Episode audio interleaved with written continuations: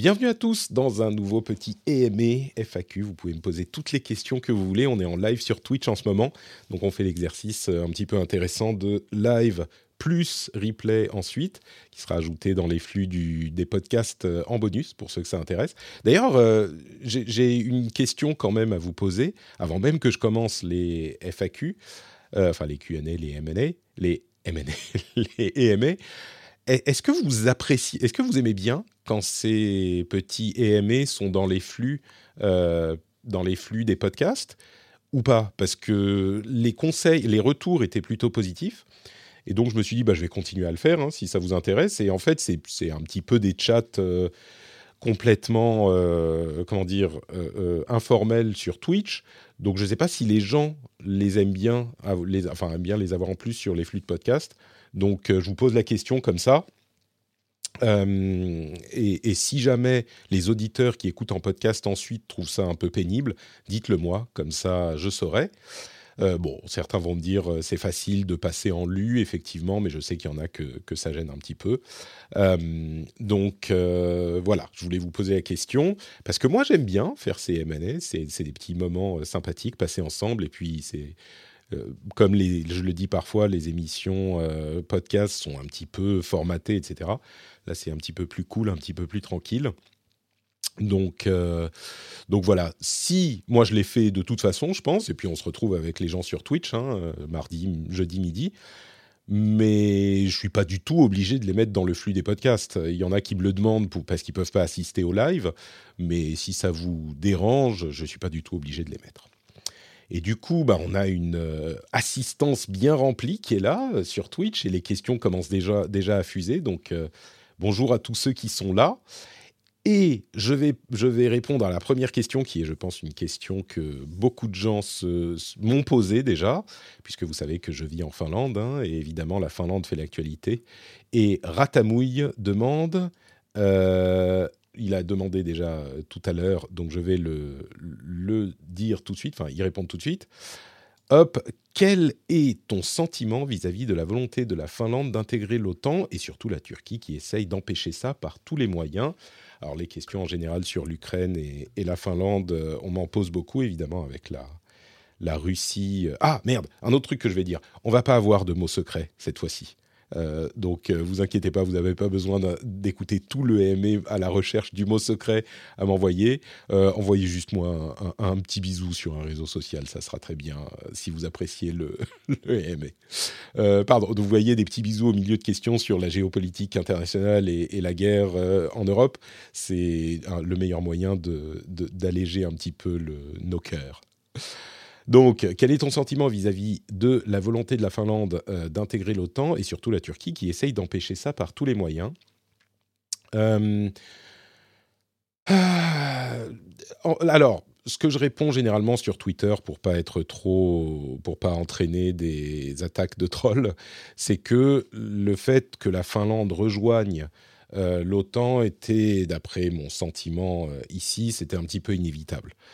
il y a entre la Finlande et la Russie une relation, il y avait une sorte de relation de confiance euh, basée sur la raison. C'est-à-dire que la Finlande a une puissance militaire qui est complètement disproportionnée par rapport au pays, pour s'assurer que toute tentative d'invasion de la Russie se solde par des pertes sévères euh, et un coût financier et humain trop important pour la Russie. Et de l'autre côté, il y a la. Comment dire la, On imagine que la Russie est raisonnable et que donc elle ne va pas faire quelque chose de déraisonnable. On va dire les choses comme ça. À partir du moment où euh, Poutine a décidé d'envahir l'Ukraine, euh, on peut plus compter sur l'aspect la Russie est raisonnable. Et du coup, on doit absolument se prémunir contre une potentielle euh, action agressive de la Russie. Parce que, je le dis souvent, hein, mais la Russie, c'est vraiment un facteur euh, euh, sociétal hyper important en Finlande. C'est un truc qu'on ne peut pas ignorer. Il y a la puissance militaire et le danger de la Russie euh, qui est pas hyper démocratique euh, depuis toujours, et ça fait partie presque de, de l'essence de la Finlande d'avoir cette, euh, cette menace d'avoir l'ours russe à côté. donc c'est pas quelque chose qu'on peut ignorer, même si il y a, euh, disons, dans l'immédiat, bah, les Russes sont un petit peu occupés, ils n'ont pas de, de, comment dire, de puissance militaire euh, qui leur permettrait même d'envisager euh, une action en Finlande. La réalité doit se voir, non pas aujourd'hui, mais à 5 ans, à 10, enfin 6 mois, à 5 ans, à 10 ans, et à cette échéance, bah, on ne sait pas ce que va devenir la Russie. On ne sait pas si euh, Poutine va rester en place. On ne sait pas si. Et donc, contrairement à ce que veulent faire croire euh, beaucoup de gens qui, qui disent que ah bah, c'est l'OTAN qui asticote euh, la Russie, alors il y a peut-être un, petit facteur de frustration de la part des pays de l'Est ou de, de la Russie simplement de se dire bah l'OTAN est de plus en plus proche de nous. Mais l'OTAN se rapproche de la Russie pas parce que euh, l'OTAN fait du lobbying pour euh, se rapprocher de la Russie.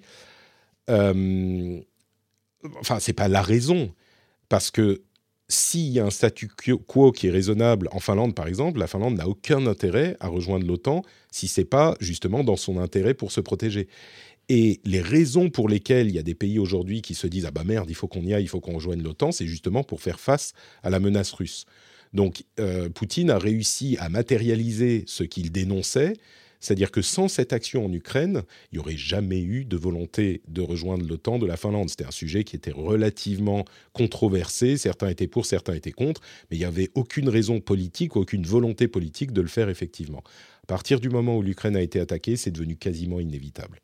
Il y a une possibilité que la Russie fasse un petit truc pour faire dérailler les choses, mais c'est peu probable. Ce qu'ils font, ils ont coupé l'approvisionnement en électricité, c'était une partie relativement minime, et puis il y a le, euh, euh, le, nouveau réacteur nucléaire qui va entrer en fonction à fond à la fin de l'année, donc euh, ça, ça réglera le problème. Il y a quelques petits trucs que la Russie peut faire, mais rien que la Finlande ne puisse pas absorber avec des difficultés minimes. quant à la Turquie, il semble qu'elles veulent quelque chose. Il y a quelqu'un qui disait dans la chatroom, ah bah, la Turquie vont avoir leur F-35 et puis ça va, ça va régler la question. Bon, c'est un petit peu comme la Grèce et la Macédoine du Nord. Euh, ils bloquaient jusqu'à ce qu'ils s'appellent plus Macédoine parce que Alexandre le Grand, machin. Et, euh, et là, ce qu'on imagine ici, c'est que la Turquie, d'une part, euh, tape un peu des pieds parce qu'il faut ménager la Russie, mais on s'attend aussi à ce que les choses se règlent. Ils veulent quelque chose ils obtiendront quelque chose, c'est bien joué de leur part, euh, ils négocient et puis ils obtiendront quelque chose et, ça devrait... Enfin, on imagine que ça va pas poser plus de problèmes que ça. Donc bon, au moment où on enregistre, euh, hum, la, chose est discutée au Parlement, il y aura un vote au Parlement euh, finlandais. La Suède a déjà approuvé la demande. Et donc, une fois que la Finlande aura approuvé, on s'attend à ce qu'au Parlement, il y ait genre 200 pour, 10 contre, quoi, un truc du genre. Donc, euh, donc une fois que ça, ça sera approuvé, bah, ça devrait être lancé. Et puis ce qui va se passer après, on ne sait pas. Mais, euh, mais voilà pour euh, ce que j'en pense et la manière dont je le vois. alors, on va passer à des sujets plus légers. Un, un, conseil de lecture en ce moment, demande Fanny CM. Bah, un conseil de lecture, c'est marrant parce que, alors, il y a deux livres que je suis en train de lire je vais sortir parce que c'est des audiobooks. Hein. Moi, je suis euh, un, accro complet à Audible.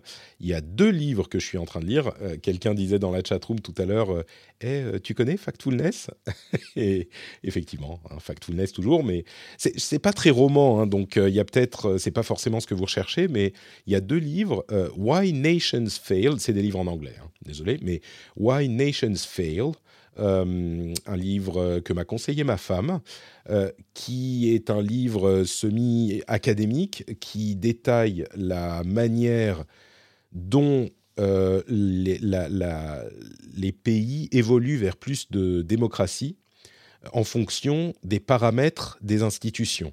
C'est-à-dire qu'en gros, il, il, détermine deux facteurs essentiels. D'une part, les institutions extractives, qui sont des institutions où euh, les, les, les, des pays où les institutions euh, comment dire, favorise l'acquisition des biens par une minorité qui s'auto-entretient, et puis les institutions, les, pays où les institutions sont inclusives, qui sont des pays, donc plus démocratique, mais on voit ça avant vraiment l'avènement de la démocratie dans le livre, euh, qui, qui distribue les richesses euh, plus dans la population, et autant que possible.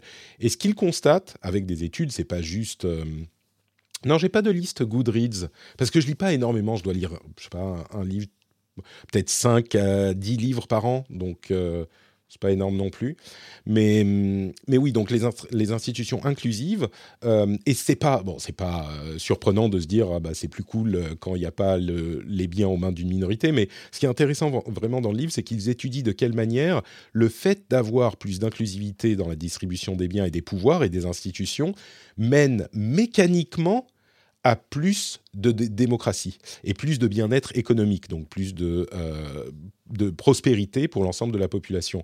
Et de quelle manière ça, ça s'inscrit dans un cercle vertueux euh, qui fait que l'intérêt de tout le monde et de conserver cette, euh, ce type de statu quo qui force plus d'inclusivité dans, dans le pouvoir économique. Alors que les institutions extractives, elles, euh, perpétuent le cercle vicieux parce qu'il n'est pas dans l'intérêt, de ceux qui ont euh, le pouvoir d'ouvrir les institutions parce que même si l'ensemble du pays deviendrait plus riche, ben, eux deviendraient moins riches. Ça, ça semble un petit peu comment dire, ça semble un petit peu évident, mais c'est présenté de manière hyper intéressante dans le livre, et puis surtout beaucoup plus en détail, et on comprend des fonctionnements euh, politico-économiques historiques qui, sont, euh, qui supportent cette idée, qui soutiennent cette idée, qui sont vraiment intéressants. Donc, euh, donc voilà pour... Est-ce que j'enregistre bien le... Oui, c'est bon, j'enregistre bien le, FAQ. Donc ça, c'est le premier, et j'en ai un autre. L'autre, bah, j'en parlerai peut-être dans le rendez-vous jeu, c'est euh, Disrupting the Game, que je viens de finir, je suis en train de lire le, contenu bonus là. C'est le livre de Reggie euh, Fils-Aimé, l'ancien président de Nintendo of America. Euh, attendez, je vais vous mettre les, je vais vous répéter les titres après, hein, mais euh, c'est Why Nations Fail, pourquoi les nations euh, tombent, et Disrupting the Game, disrupter le, le jeu. Et j'aime bien les, les livres qui parlent de l'industrie du jeu vidéo. Il y en a quelques-uns que j'ai beaucoup aimés. Et celui-là, je l'attendais. c'est un peu moins histoire du jeu vidéo ou euh, histoire de l'industrie, de son parcours dans le jeu vidéo, et un petit peu plus, c'est, vous savez, les livres de management. Euh, comment être un bon leader, euh, comment bien gérer une société, ce genre de choses. J'en parlais, parlais parlerai peut-être plus longuement dans le, dans le rendez-vous jeu, comme je disais. Mais, euh, mais, mais c'est presque du self-help management, quoi. C'est euh, comment il faut faire, comment, s'approcher, comment approcher les différentes. Parce que lui, en fait, Régis Fils-Aimé euh, est originaire de, de. Enfin, il est haïtien à la base, il a grandi dans le Bronx à New York. Il a réussi à s'élever jusqu'à un poste de. Enfin, plusieurs postes importants d'exécutifs dans différentes boîtes américaines. Il est passé par Procter Gamble, etc. Et il parle de tout ça.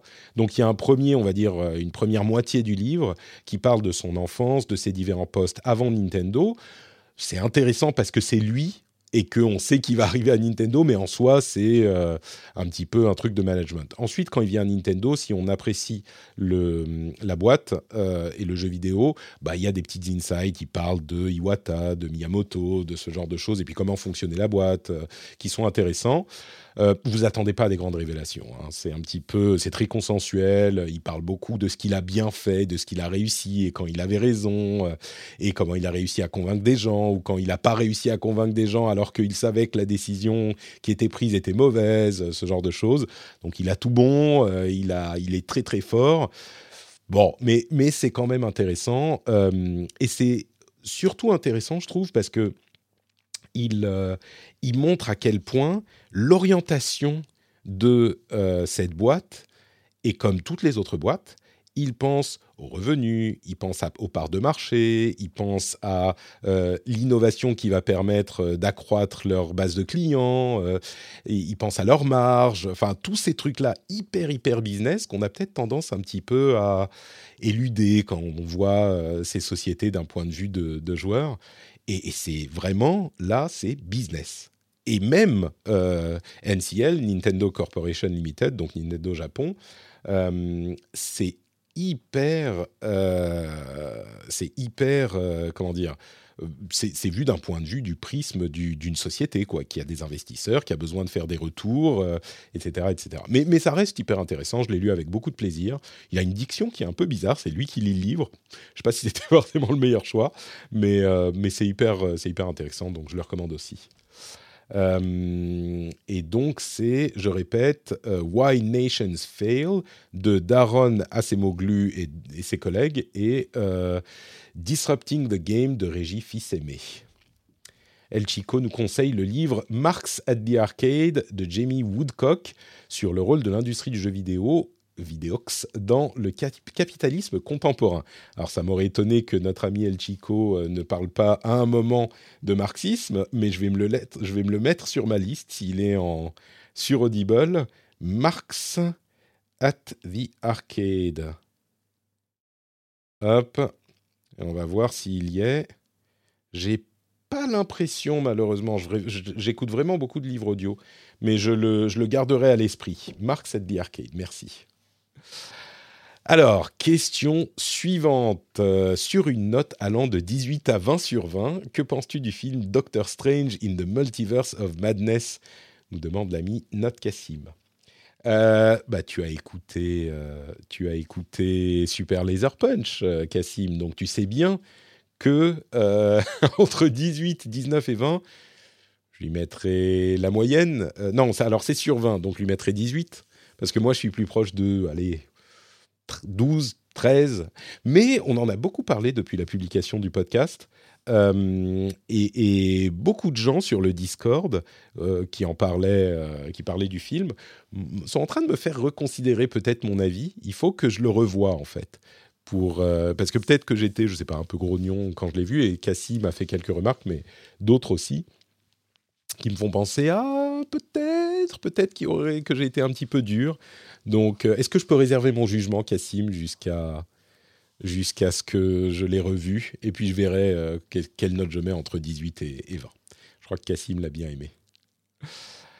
Alors, Steve le râleur, vous allez bien en ce jour? Alors, ce petit voyage hors de chez toi s'est bien déroulé. Dans son ensemble, as-tu aimé le fait de sortir de la zone de confort pour, lors de l'enregistrement du podcast? Euh, bah Pour ceux qui ne s'en souviennent pas euh, ou qui l'ont pas entendu, j'étais effectivement en France pendant une petite semaine avec les deux enfants et c'était un peu compliqué. Euh, je ne sais pas si j'ai apprécié ce, voyage. Non, c'était sympa. C'était surtout sympa pour, pour, pour, le fait de faire découvrir la France à mon fils qui finalement, la dernière fois qu'il y était, il avait moins de deux ans. Maintenant, il a presque quatre et demi. Et donc, euh, bah, il a découvert tout plein de trucs. Et ça, oui, c'était, c'était cool. Ma fille est trop petite pour se rendre compte. Elle a, elle a à peine plus d'un an. Euh, mais mon fils, c'était des trucs tout cons. On a, le premier jour, on est sorti le matin pour acheter un pain au chocolat. Et après, il voulait des pains au chocolat tous les matins. On était en vacances, euh, donc on, a, on l'a fait. Mais, mais c'est ça. Et puis, on lui a montré, on est monté en haut de, de l'Arc de Triomphe. On a vu la Tour Eiffel, on a vu Notre-Dame. Malheureusement, on n'a pas pu monter dans Notre-Dame. D'ailleurs, ça m'a fait un petit, quelque chose hein, d'arriver à Notre-Dame. Euh, moi, je ne l'avais pas vue depuis qu'elle euh, qu'elle a brûlé. Et c'est encore en travaux, bien sûr. Bah, en tant que Parisien, vraiment, historiquement, euh, ça m'a fait bizarre d'arriver devant Notre-Dame. Donc ça, c'était un petit peu spécial. Et puis, ça m'a fait penser aussi, pendant les élections, je parlais un petit peu des élections sur Twitter. il y a plusieurs personnes qui m'ont dit mais pourquoi est-ce que toi, ça t'intéresse les élections euh, en France? Tu vis même pas en France. Euh, et, ça m'a, ça m'a un peu. Euh, alors c'est une minorité hein, de gens qui disent ça, mais ça m'a vraiment piqué parce que on, a remis un petit peu en question mon statut de français parce que je vis pas en France. Et le fait de rentrer à Paris, je vais pas m'étendre là-dessus, mais le fait de revenir à Paris, pour le coup, c'était, ça m'a euh, balayer, je ne sais pas, n'importe quel euh, pic euh, relative à ça, parce que je me suis rendu compte à quel point, bah, oui, je suis français, je suis parisien, je vis ici en Finlande, mais, mais la moitié de mon cœur est en France, quoi. Donc, c'est c'est quelque chose qui est extrêmement... extrêmement important pour moi. Enfin, c'est évident, j'ai même pas besoin de le répéter, mais le fait d'y aller, ça m'a ça m'a marqué encore parce que ça faisait un moment que j'y étais pas allé et puis pas avec ma famille et tout.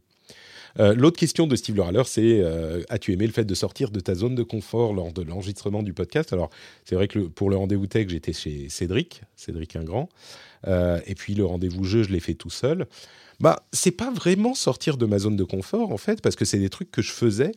avant de, venir m'exiler en Finlande, il arrivait assez régulièrement en fait que je fasse des épisodes seuls. Hmm. je bois un peu de thé oolong. Euh, ça m'arrivait assez régulièrement de faire des épisodes seuls, puis ça m'arrivait de faire euh, des, des, épisodes euh, avec des gens. Donc c'était plus un retour à ce qu'il m'arrivait de faire euh, assez régulièrement avant. Et ouais, c'était sympa. Euh, c'était des trucs euh, qui, c'est pas à faire à tous les épisodes, mais c'est des exercices que j'apprécie un petit peu aussi. Vous savez que j'aime bien m'entendre parler, donc. Mais par contre, c'est vrai que c'est un peu dur hein, de faire une émission où on parle non-stop pendant une heure. Il faut tout suivre, il faut tout. Enfin, et je fais pas de montage, donc c'est un peu, un peu dur, mais ah bah il y a Yoda qui se souvient des épisodes en Russie. Il y en avait un dans l'aéroport de Moscou, effectivement, que, dont je parlais souvent pour donner l'exemple de bah, je rate jamais un épisode. Ça fait longtemps que j'en ai pas parlé dessus là.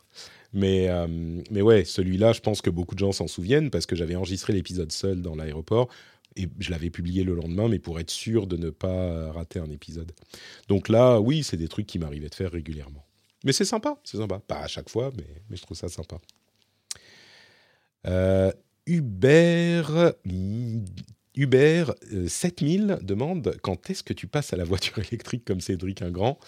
Euh, euh, Franchement, j'y pense. Hein. on a un terme en, Finlande qui est le morkis. Le morkis, c'est le, sentiment de culpabilité quand on fait un truc. Et je pense, comme beaucoup d'entre nous, j'ai un grand morkis de, mon empreinte carbone et encore plus quand je prends l'avion parce que c'est assez, euh, euh, enfin c'est le truc le pire qu'on puisse faire prendre l'avion. Euh, et du coup, je me sens extrêmement coupable et je pense aussi à la voiture évidemment. On a plusieurs problèmes pour passer à la voiture électrique. évidemment, une voiture électrique c'est cher et surtout une voiture, une bonne voiture. et donc bon bah ça c'est pas évident. Et puis on vit sur, il y a une route de terre euh, qui fait que je ne sais pas si n'importe quelle voiture électrique passerait. Euh, c'est des voitures de ville qui sont peut-être assez basses. Donc euh, parfois, quand la voiture, quand la, la, route n'est pas en super bon état, je suis pas sûr que, que ça passerait. Alors c'est 300 mètres, hein, mais il faudrait peut-être la faire refaire pour que la voiture puisse passer. Enfin bon, et c'est pas c'est pas donné. Et en plus de ça, l'infrastructure électrique de la, de la maison et pas assez solide pour tenir le chargement de la voiture électrique. Et du coup, il faudrait refaire l'infrastructure électrique. Euh, la maison, c'est une vieille, vieille maison, hein, elle a presque 100 ans. Enfin, là, on a une maison de campagne qui a 100 ans, c'est long. Et, enfin, c'est vieux. Et du coup, il faut refaire ça, ça coûte très, très cher. Euh, et, et c'est pas la seule chose qu'il faut refaire dans la maison. Donc, je sais pas, j'aimerais bien, mais c'est pas évident. Oui, le machin SUV de Tesla, le Cybertruck, euh, évidemment, c'est pas cher du tout ça. et comme voiture aujourd'hui, euh, on a une Audi de 2011, c'est une euh, A3 je crois, je sais même pas, de 2011.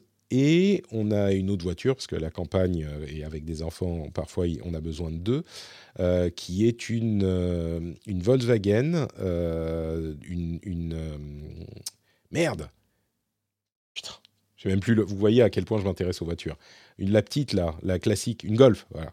Euh, non, c'est si, je crois, euh, de 2007 ou 2009, un truc du genre. Donc c'est des vieilles voitures. Euh, c'est des, surtout quand Vlad a coupé la lime. non, ça va au niveau électrique, on n'a pas trop de soucis, hein, même quand Vlad s'énerve. donc, donc oui, c'est des vieilles voitures qu'il faudrait peut-être remplacer. Euh, mais, mais oui, donc l'électrique, il y a plusieurs problèmes, mais on voudrait. Et à vrai dire, euh, une autre question, c'est aussi le système de chauffage. Quand on parle de morkis, d'empreinte carbone, euh, on est encore au fuel dans la maison. Et c'est aussi un truc qui est hyper lourd et cher à, changer et qu'on voudrait changer aussi parce que ça consomme énormément. Euh, il y a l'idée de la géothermie, mais il y a des questions de permis parce qu'on est à côté de l'eau. Il y a l'idée des compresseurs d'air qui pourraient être complémentés par euh, d'autres systèmes de chauffage parce que l'eau, le chauffage, enfin pardon, la température externe peut tomber très bas. Euh, enfin, il y a plein plein de petites choses. Euh, c'est compliqué. C'est compliqué. Merci pour tes réponses. Pour 150 km par jour, je charge sur une prise de courant simple la nuit. Bah écoute, oui, peut-être que ça pourrait être une solution. On peut, euh, on peut, on peut y penser, on y réfléchit. Mais il y a aussi le prix, hein, mine de rien. Pareil, je passe à la pompe à chaleur. Il y a une super prime en France, 2000, euh, reste à charge pour une 16 kW. Bah, c'est effectivement une chose à laquelle on pense, hein, la pompe à chaleur. Euh, c'est une solution qui en plus s'améliore. Euh, et il y a même des pompes aujourd'hui qui restent efficaces jusqu'à moins 25, moins 30, alors que généralement c'est moins 17. Et en Finlande, à la campagne, bah, on a au moins une semaine à moins 20 chaque année. Donc, mais bon, on a du bois, effectivement, comme on le dit, on coupe notre propre bois. Et oui, mais le problème du bois, c'est que c'est du carbone aussi. Euh, quand tu brûles ton bois, tu relâches énormément de carbone dans l'atmosphère, parce que bah, oui, c'est comme ça que ça fonctionne. Donc, euh, donc c'est aussi un souci. Le, moins, c'est cher, mais le moins problématique, c'est qu'on a, c'est l'électricité verte et puis chauffée à l'électricité, tout connement. Ça peut paraître euh, contre-intuitif, mais euh, si on a de l'électricité verte, eh ben, ça peut être la meilleure solution. Mais la maison est grande en plus. C'est une grande maison de campagne. On a plusieurs pièces euh, qui sont à plein de bouts de la maison. Donc, bref, c'est des, des, soucis. avant de continuer avec les questions qu'on m'a posées ici, j'ai une question qui m'a été posée par Mouik Mouik sur le Discord à laquelle je voulais répondre. Vous savez quoi J'y répondrai un petit peu plus tard. J'y répondrai, j'y répondrai. T'inquiète pas, Mouik Mouik, j'y viendrai. Mais euh, on a encore quelques questions ici que je vais, euh, auxquelles je vais répondre. Euh, hop, est-ce que ça, ça marche? Oui. Combien de temps à l'avance ton agenda d'invité est rempli? Alors, euh, oui, mais tu replantes du bois qui recapture le CO2. Oui, c'est vrai, mais autant ne pas le... Enfin, ça, c'est inévitable, à vrai dire, enfin. Bref, peu importe. Euh, Drax de Daron. c'est Drax BE, j'imagine. Euh, combien de temps à l'avance ton agenda d'invité est rempli? Bah, ça dépend. C'était un sujet que je voulais peut-être évoquer dans un édito pour, pour les patriotes.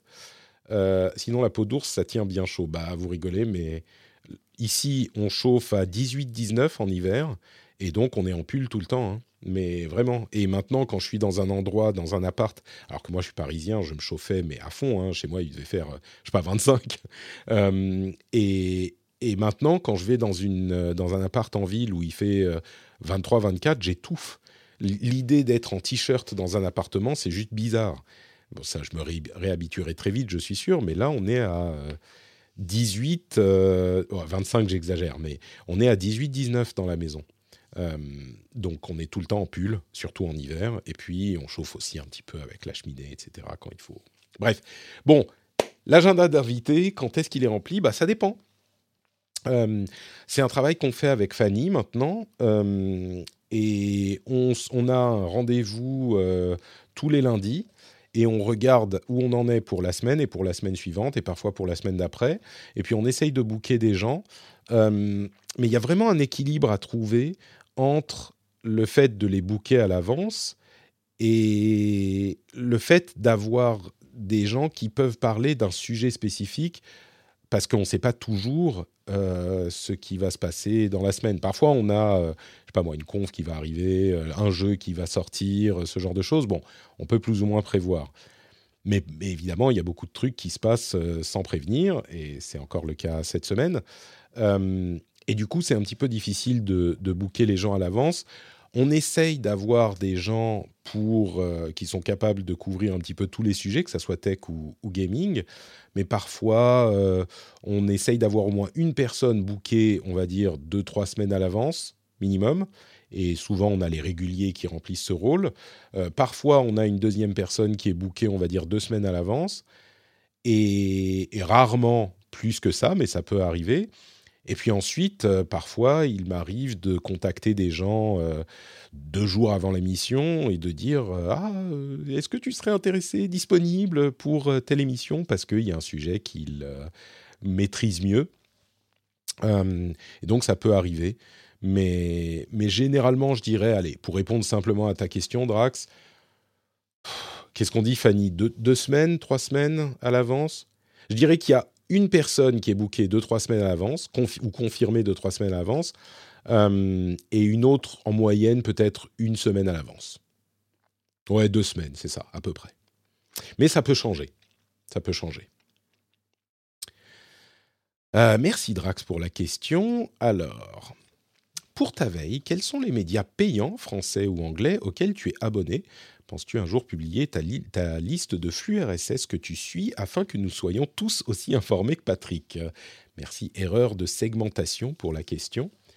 Euh, je vous rappelle que si vous voulez poser une question, vous pouvez faire point d'exclamation Q avec votre question derrière et elle m'arrivera dans un petit endroit euh, dédié de mon outil qui s'appelle featured.chat.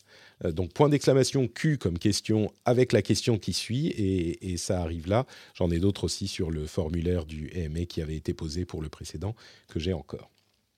Euh, tu n'as pas loupé d'informations capitales, Goldomark? Non, il n'y a, a, rien eu. Enfin, de toute façon, on aura une VOD, donc enfin un replay même en podcast, donc euh, tu pourras tout rattraper, pas d'inquiétude. alors, les flux auxquels je suis abonné, c'est un peu bizarre parce que payant, je crois pas que je paye d'abonnement euh, pour la tech, en fait. Et à vrai dire, même pas pour le jeu vidéo, parce que l'information est, disponible de toute façon. Par contre, je suis abonné à un certain nombre de... Euh, attendez, je vais... Alors, d'une part, je suis abonné à... Pas maintenant. Je suis abonné à plein de créateurs de contenu. Je peux vous euh, montrer, vous, dire tous les créateurs auxquels je suis, euh, je suis abonné, que je compte un petit peu parce que dans mon. Attendez, je fais plusieurs choses en même temps. Je vais me connecter à mon Patreon personnel pour voir... Euh, ah, à moins que ça soit Opera, mon navigateur... Ah non, je ne l'ai pas ici. Ok. Donc je compte un petit peu les, trucs Patreon comme des sources d'information parce qu'il y a des podcasts que je suis pour m'informer. Euh, ah, j'ai mon authentification double facteur évidemment. Euh, bah, du coup, je vais vous dire avant les trucs qui ne sont pas de Patreon auxquels euh, je suis abonné aussi.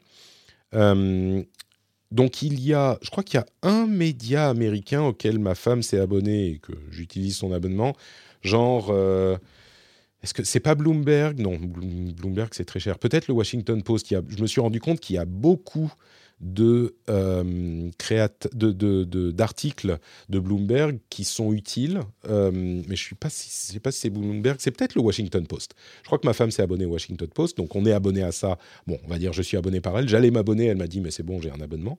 Et puis sinon, je suis abonné euh, au Monde, au Figaro, à Mediapart, à Gamecult euh, j'avais payé pour Canard PC à un moment, pendant, quand ils avaient fait leur campagne Kickstarter. Je ne crois pas que ça soit encore le cas, je crois que j'y suis plus. Mais donc, il y a ces quelques, ces quelques médias auxquels je suis abonné, pas parce que je les lis, je les lis pas parce que j'ai des informations d'ailleurs, euh, mais l'intention est vraiment de soutenir le journalisme euh, de manière active parce que je pense que c'est quelque chose de très important. Il faut que l'information euh, vienne de quelque part et donc il y a une, vraie intention, enfin je vais pas dire militante, mais il y a quelque chose de d'actif là-dedans, même si je les lis pas. Et à vrai dire, pour se connecter sur les différentes plateformes que j'utilise pour les trucs, c'est un peu pénible.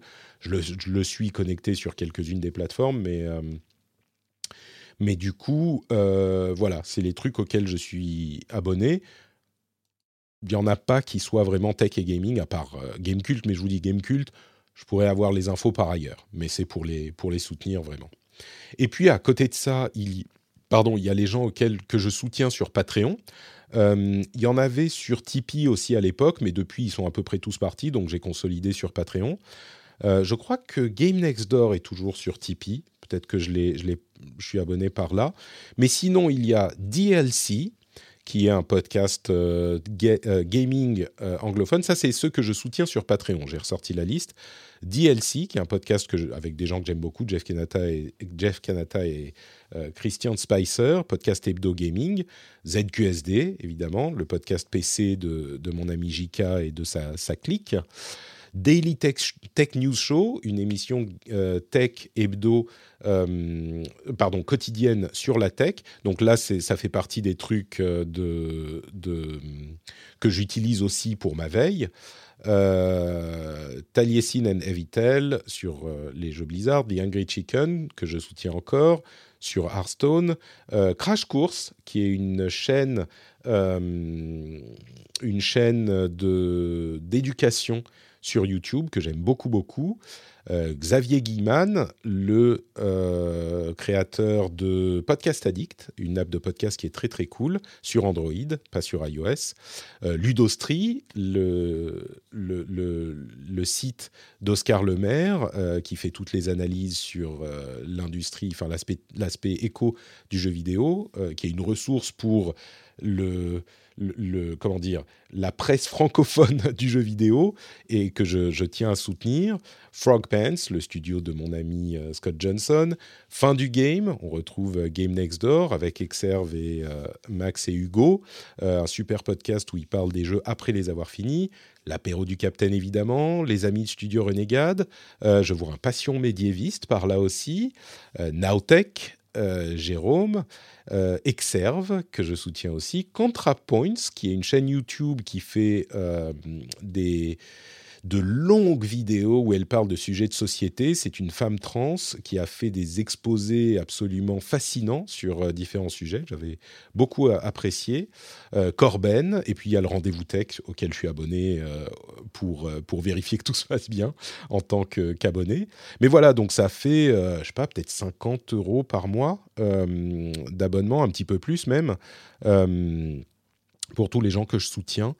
Euh, en plus des flux RSS. Et la raison pour laquelle je parlais de ça, c'est que, euh, bah en fait, j'ai pas juste des flux RSS euh, qui me servent de source.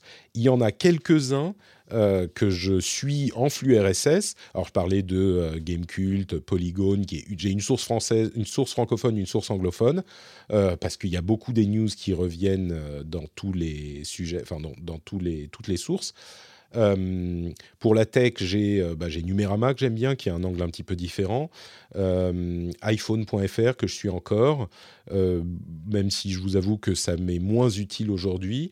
Euh, il y a et puis il y a TechMeme, techmeme.com, qui est un petit peu un agrégateur de news anglophones sur la tech, qui est très très complet. Alors ça me fait beaucoup beaucoup de choses à jeter dans les, les news pour la veille, mais du coup tu vois mon flux RSS pour tu me posais la question, euh, ça ferait une collection de je sais pas cinq flux et c'est tout. Parce qu'il y a ça, il y a les podcasts et les autres médias dont je parlais, il y a Twitter qui est une source d'information aussi, il y a beaucoup de trucs au hasard, euh, il y a des trucs qui ressortent de Frandroid par exemple, qui a beaucoup de news en ce moment, euh, enfin qui je trouve a bien élargi son éventail de, de, de sujets couverts. Euh, et ça, ça ressort par Twitter. Je le suis pas en flux RSS. Euh, il y a les podcasts, comme je disais. Donc la veille se fait pas uniquement sur des flux RSS. Euh, et il y a même Google News que j'utilise ici et là. Donc je pourrais pas vous donner une série de flux RSS. ça, ça serait pas cohérent. Cohérent, ça correspondrait pas à ce que à ce que je fais. tac, tac, tac. Est-ce qu'il y avait des réactions? Vogue, non, je ne suis pas abonné à Vogue. Euh, tu es abonné à Mediapart, même si tu es à 95% en désaccord avec eux. Bah voilà, c'est ça le... Il manque Cédric Ingrand. Ah non, il est gratis. Bah oui, Cédric Ingrand, il n'a pas de. Bah sinon, je, le soutiens, je, lui, je lui enverrai quelques sous quand même, je pense. Alors, autre question, Ratamouille. Je crois que tu enregistres tes invités via Discord. Est-ce trop compliqué et surtout time consuming que chacun enregistre chez soi et de synchroniser le tout pour avoir une meilleure qualité audio, même si la qualité est déjà euh, très respectable? Euh, Bah oui, c'est vrai que la qualité, ça dépend un peu de, chaque personne. Euh, parce qu'il y a des gens qui ont du matériel de bonne qualité, il y a des gens pour lesquels c'est moins le cas. Et c'est vrai que euh, si je pouvais, j'aimerais bien c'est pas tant le fait. Euh, attendez, je vais m'installer un petit peu plus euh, confortablement. On va baisser la caméra pour que, hop, ça reste. Ah, je reste cadré. Je dirais que c'est pas tant le fait qu'ils enregistrent de chez eux, parce que ensuite, de toute façon, vous savez, pour les podcasts, c'est compressé en MP3, c'est diffusé souvent dans des écouteurs qui sont pas de super méga bonne qualité. Le fait qu'ils enregistrent chez eux ou que j'enregistre chez moi, ça va pas changer grand grand chose. Euh, par contre, le fait qu'ils aient du matériel de bonne qualité, ça serait sans doute, euh, sans doute meilleur. Euh, je dis ça ne changerait pas grand-chose. Si, ça changerait quand même parce qu'il y a les problèmes de connexion, etc. mais c'est surtout le fait qu'il faudrait qu'ils aient du matériel de bonne qualité chez eux. Déjà, ça serait une étape préférable. Maintenant, l'une des spécificités de mes émissions, il n'y en a pas beaucoup dans mon domaine qui font ça, c'est que j'ai des gens différents quasiment chaque semaine.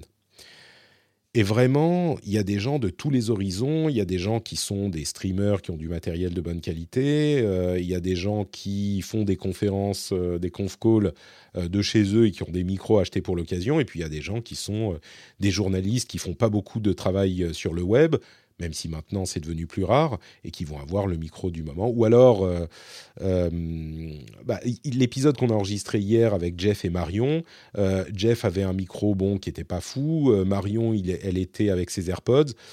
Ça peut arriver qu'on ait des, une qualité un peu moins bonne. Et donc, c'est surtout ça qui me gêne dans la qualité audio. Généralement, je pense que c'est très correct. Euh, si c'était systématiquement des gens avec euh, des micros de moins bonne qualité, là, je ferais quelque chose. Aujourd'hui, je pense que ça va. Il y a des solutions pour enregistrer en local. Euh, comment il s'appelle cet, outil en ligne? En fait, tout le monde se connecte à un site web. Merde, j'ai le nom, le nom m'échappe. Mais il y a un truc qui enregistre les trucs en local et qui vous les envoie ensuite, même en cours d'enregistrement, directement dans l'outil. Mais euh, faudrait offrir la fibre et des micros à certains. Je crois qu'en audio, la fibre suffirait. Ouais, c'est Zencaster, merci Fanny. Zencaster est assez pratique, mais en fait, j'évite d'avoir plusieurs outils différents. Et puis, il y avait des soucis, en fait, euh, de il y avait des soucis avec Zencaster de fréquences. Peut-être qu'ils les ont résolus depuis, mais il y avait des soucis où les fréquences d'enregistrement, vous savez, 44 kHz, 48 kHz, n'étaient pas les mêmes chez différents euh, intervenants. Et du coup, il y avait des décalages dans la voix qui devaient être réglés ensuite au montage à chaque fois. Donc, je ne me suis pas intéressé de très très près à Zencaster, euh, même si maintenant, peut-être qu'il faudrait que je, le regarde. Il y a d'autres solutions. Il y a Craig sur Discord, mais je préfère me parposer sur un service tiers, un serveur qui est euh, opéré par des tiers. J'enregistre tout en local, ça évite les, problèmes. Il y a d'autres solutions aussi. Il y a vidéo, enfin OBS.ninja, vidéo.ninja qui est euh, intéressant quand on stream, ce genre de choses.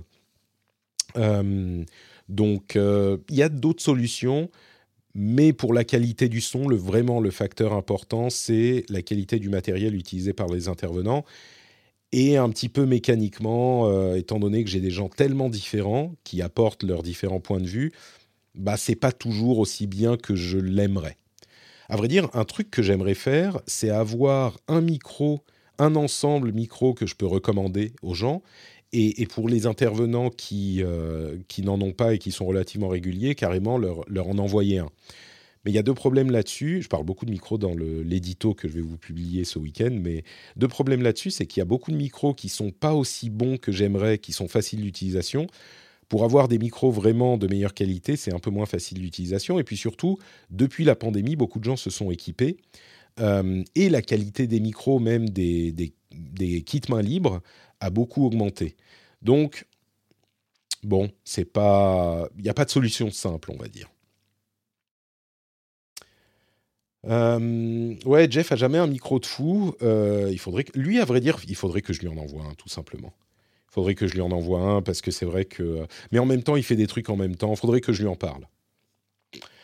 Euh, quoi d'autre? J'ai jamais été choqué par la qualité audio du rendez-vous tech. Si les chroniqueurs ont des choses intéressantes à dire, ça compense toujours. Oui, oui, je pense que le seul truc qui pourrait me faire arrêter l'écoute avant la fin, c'est un participant qui parlerait en mangeant. On essaye d'éviter.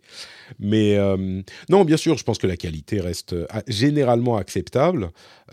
parfois, elle est un petit peu basse, comme je disais sur le rendez-vous tech. Là, elle était, je, ne l'ai pas trouvée folle mais généralement, elle est plutôt acceptable. Donc, euh, c'est pas quelque chose qui est. C'est un, équilibre à trouver avec les, les autres facteurs. Et là, je pense qu'on est, on est dans le bon équilibre. Tu penses quoi du metaverse demande El Chico. Euh, est-ce de l'enfumage? Bah. Euh, certains, je crois que certains mangent en même temps, mais le font discrètement quand ils ne parlent pas. C'est pour ça que je parle beaucoup dans les émissions, pour donner aux autres l'occasion de, de parler, de, de, manger, de se sustenter. Hmm. Il faut que je... Et on fait les émissions à midi pour que ça soit facile pour les gens qui ont un boulot, enfin plus facile, donc forcément parfois ils ont faim. donc pardon, El Chico demandait, tu penses quoi du métaverse? Est-ce est de l'enfumage? Donc c'est compliqué le métaverse. Euh, beaucoup de gens pensent que c'est un terme qui n'a rien derrière, et, et je crois que c'est pas vrai. Le terme a gagné en popularité quand Mark Zuckerberg en a parlé il y a quelques mois de ça. Euh, du coup, tu manges en même temps pendant que, tu écoutes cet EME, euh, Loïc. Mais c'est inacceptable. Tu vas déranger les autres personnes qui sont dans l'assistance. Euh, Mark Zuckerberg, comme il a défini le métaverse, je crois qu'il y a un vrai concept derrière. Vraiment. Et, beaucoup de gens l'ont mal compris. Et puis en plus, le buzz a été repris par un peu tout le monde qui l'utilise pour n'importe quoi. Mais tel qu'il est défini par Zuckerberg dans sa présentation, le métaverse, il y a vraiment une idée derrière. C'est l'idée d'avoir des standards techniques, euh, graphiques et de réseau qui permettent de naviguer et d'utiliser, de naviguer dans des environnements 3D et d'utiliser des objets en 3D dans un monde en 3D qui soit interchangeable de manière qu'on peut naviguer d'un site web à un autre avec un même navigateur Internet. Et du coup, son idée, c'est d'avoir des mondes en 3D et des environnements en 3D qui soient interopérables. Et c'est pour ça que c'est le métavers et pas juste un monde en 3D. C'est l'idée d'avoir plusieurs mondes qui peuvent être utilisés, euh, qu'on puisse passer de l'un à l'autre, peut-être même emmener des, des objets de l'un à l'autre, de la même manière qu'on peut, euh, je sais pas, afficher un tweet sur une autre page web, en embedant un tweet ou un post euh, TikTok, euh, Facebook, etc. Et tout ça, donc, c'est un travail de standard et de compatibilité de technologie. C'est pas juste la construction d'un monde. Et, pourtant, moi, je trouve qu'il l'avait hyper bien expliqué, Zuckerberg. Il avait été en détail, il avait expliqué, il avait démontré. Et j'ai l'impression que personne n'a compris. Et moi, je me tue à l'expliquer aussi et j'ai l'impression que personne ne comprend. Et tout le monde se dit ah ben Roblox c'est un métavers, euh, tel univers 3D brandé métavers donc c'est un métavers. Enfin non, pas du tout. C'est pas du tout ça le métavers. Le métavers est aux environnements 3D ce qu'Internet est à euh, un, un ordinateur isolé. Un truc, un écran de texte affiché sur un ordinateur. Il y a vraiment une énorme, un énorme bon travail technologique à faire pour passer de l'un à l'autre. On n'est pas du tout au métavers. Et j'irai même plus loin. Ce qu'il montrait, c'était des choses parfois extrêmement photoréalistes, euh, qui étaient autant AR que VR. Euh, et, au niveau de la puissance même euh, de, des appareils, on n'y est pas du tout. Au niveau de la recherche, on n'y est pas du tout. Et, et on n'y sera pas avant 5-10 ans. Donc le métavers, qui que ce soit qui parle de métavers aujourd'hui, là c'est de l'enfumage, oui. Mais le concept que, euh, que développait Zuckerberg, je ne crois pas que ça soit de l'enfumage, c'est un truc qui est intéressant, qui donnera peut-être rien, hein, je ne sais pas, mais le concept, c'est euh, un truc qui est intéressant. Peut-être que ça n'ira nulle part, peut-être que personne n'a envie de vivre dans des environnements 3D à la Ready Player One, euh, c'est complètement possible. Mais euh, l'idée euh, d'avoir, au lieu d'avoir des, un petit peu comme des sites internet, des environnements en 3D et pouvoir naviguer des uns aux autres, ça, c'est pas de l'enfumage, je trouve. Euh, à quand un filet Ah, pardon, il y avait quelqu'un qui disait quelque chose. non, c'est bon. Goldomark, à quand un Phileas Club en français avec des expats, par exemple? J'aimerais bien. Ces derniers temps, j'ai dû arrêter beaucoup de choses. Euh, dont le vrai Phileas Club en anglais, pour plein de raisons.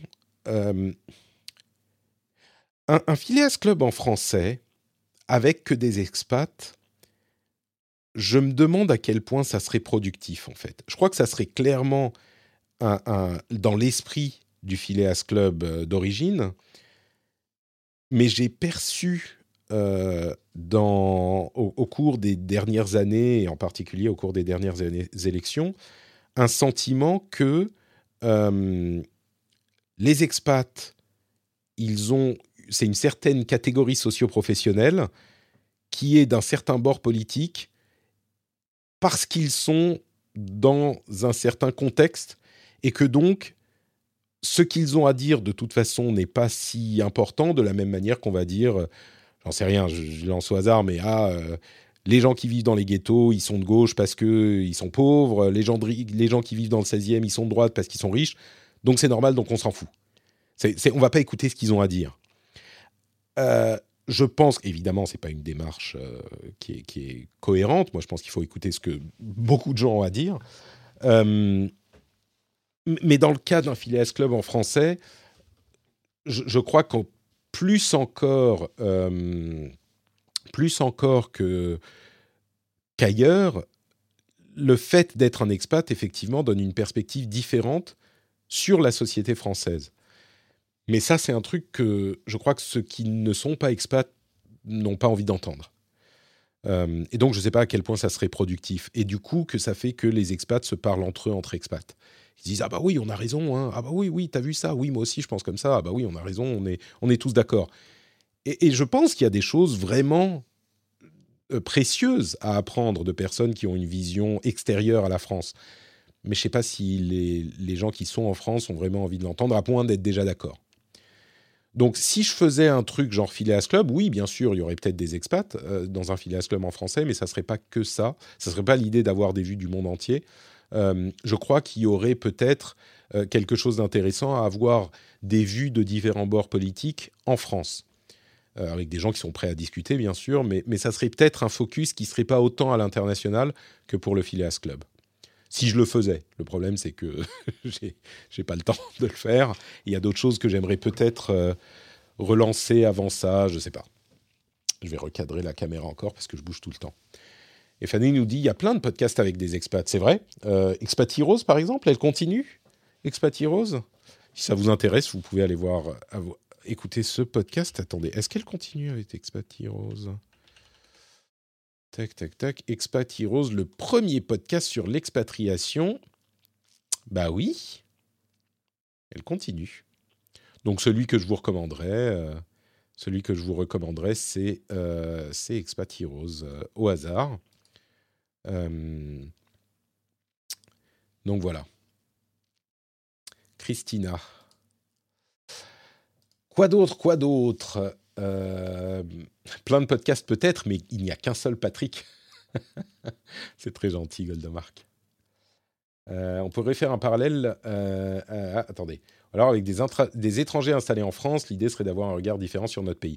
Oui, oui, bah, non, mais je suis d'accord. Mais euh, c'est un peu. Je suis sûr que ça aurait une valeur pour certains, mais disons que si je faisais un Phileas Club à la française, il y aurait une composante de ça, c'est évident. Des expatriés français à l'étranger, des expatriés étrangers en France, oui, très certainement. Mais, euh, mais je crois que ça serait une partie de la, une composante du truc. Ça serait pas euh, l'ensemble l'ensemble serait peut-être plus focalisé sur différents courants euh, en France. Euh, on pourrait faire un parallèle, Dragomodo nous dit, on pourrait faire un parallèle euh, où les résidents français sont dans un cercle social précis, les expats sont dans un autre, comme sur les réseaux sociaux, tu restes dans ta propre bulle. Ouais, mais j'ai l'impression que la bulle est encore plus forte par rapport aux gens qui ne sont pas en France et pas que à droite. Hein. même quand je parle avec des gens, euh, euh, quand je dis pas que à droite, je pense à l'extrême droite, hein, évidemment. Euh, même quand je parle des gens de tous bords politiques, c'est un peu, on n'a pas envie de l'entendre. C'est genre, quand je dis des choses, ah mais oui, vous savez, ici c'est comme ça, ou ici c'est comme ci, et on pense de cette manière ici, c'est genre, ah bah oui, non, mais c'est autre chose.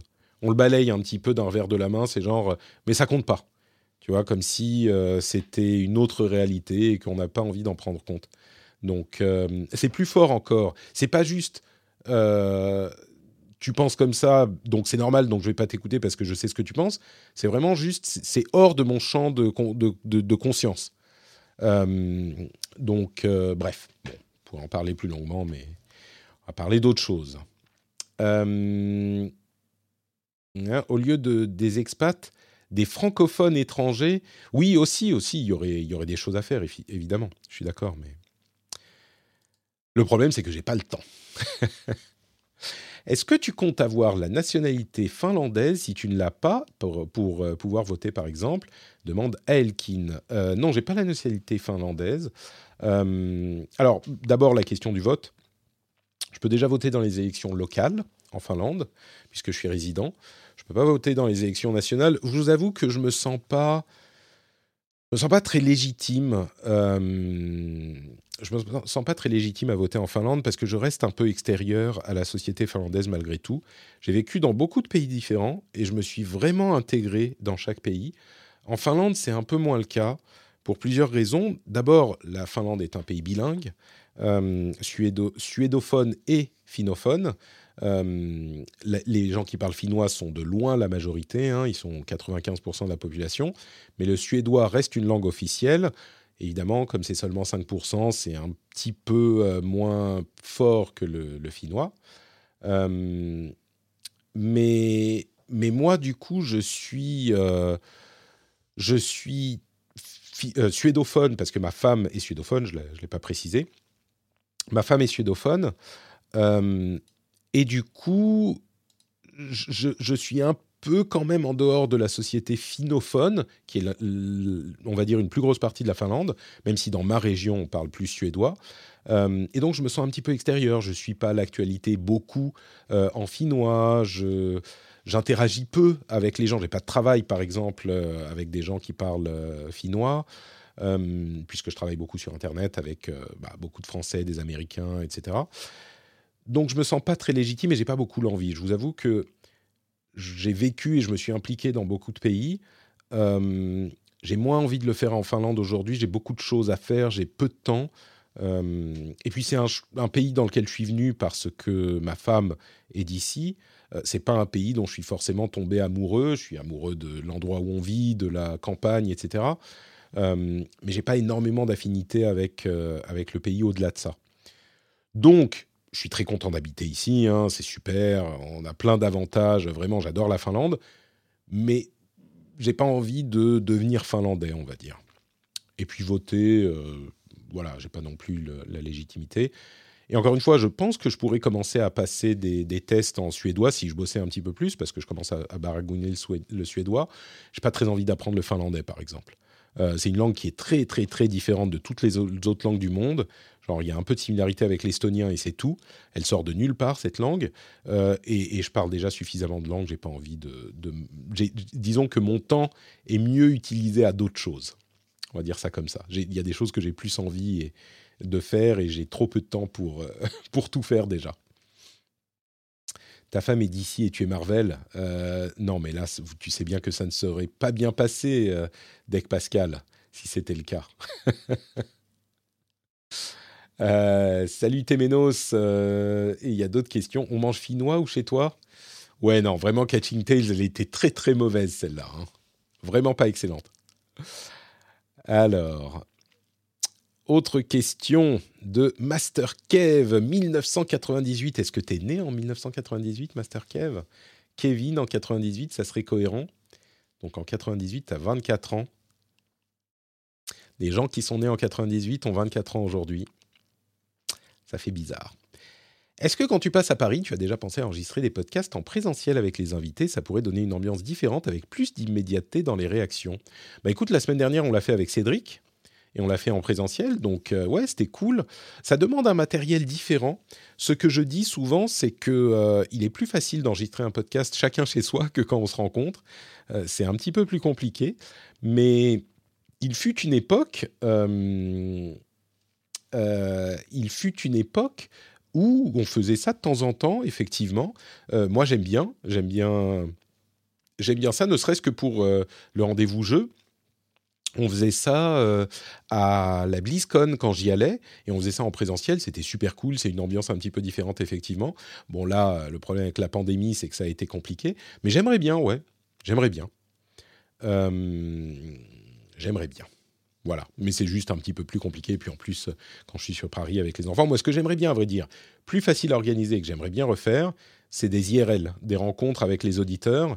On en faisait une par année les premières années, et puis avec la pandémie, évidemment, ça a été compliqué. Euh, mais j'aimerais bien refaire des IRL, donc euh, peut-être à, un moment.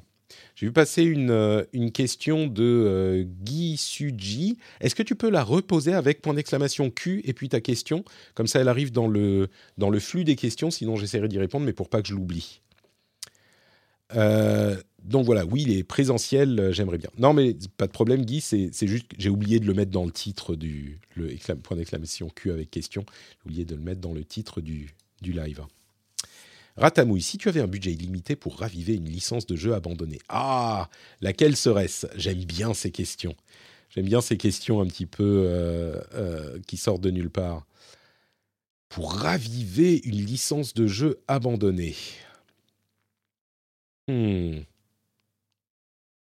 Une bonne question. Peut-être que ça ferait un bon sujet d'after show. Euh, Kev, euh, Master Kev qui nous dit qu'il est 86 et qui brouille les pistes. C'est ça, très bien. Euh, Pong et Arcanoïde. Arcanoïde, ça pourrait être sympa. Un Arcanoïde vraiment, euh, un casse-brique, hein, vraiment, vraiment remis au goût du jour. Ça pourrait être hyper sympa. Il y a des, il y a des casse-briques super cool. Ah, il y avait un, développeur de jeux Android qui avait fait une sorte de casse-brique très sympa, qui m'avait demandé de faire des voix pour. Ah merde Quelle honte Lequel c'était? J'ai participé à un jeu, je me souviens plus le, nom. Mmh, bref. Euh, Turrican, me dit-on, oui, des, anciens de l'Amiga. Attendez, que je réfléchisse un petit peu.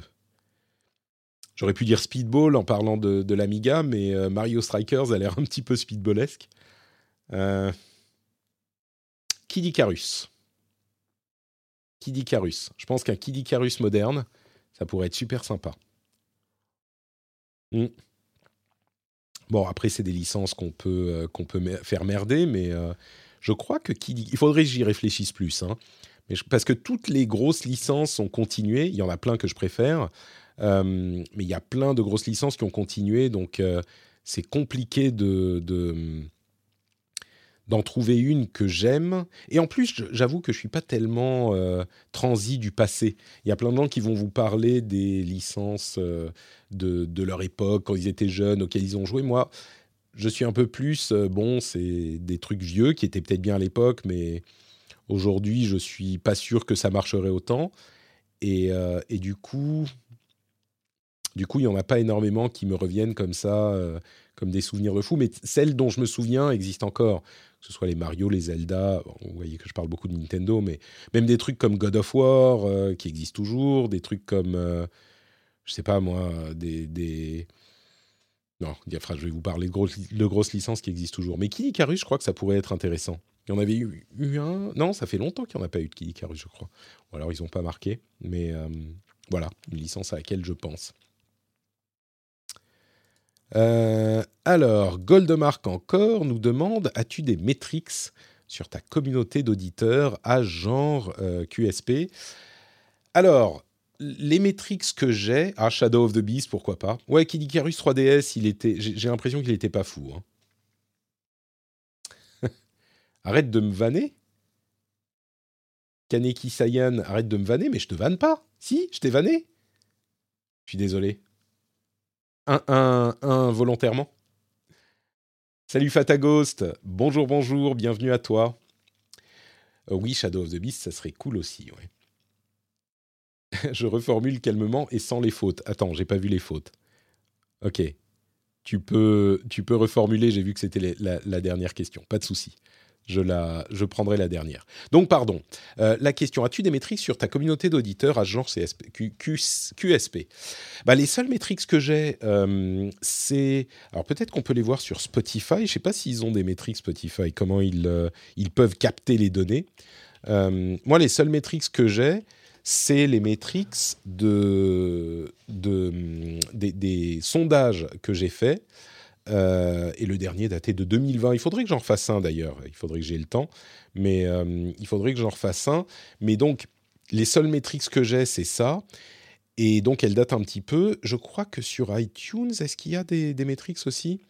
Bah, Spotify, il n'y a pas vraiment. Hop. Note Patrick. Adore claim your podcast. Bah merde. Ah oui, non, c'est bon. Euh, alors attendez, je vais essayer de voir si sur le rendez-vous tech, par exemple, on a des stats. Audience, voilà. Audience, start and stream, follower, gender.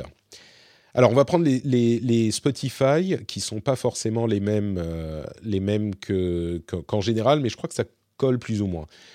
Moi, mes metrics, c'était à peu près 90 euh, à 95% d'hommes, donc euh, très très très masculine comme audience.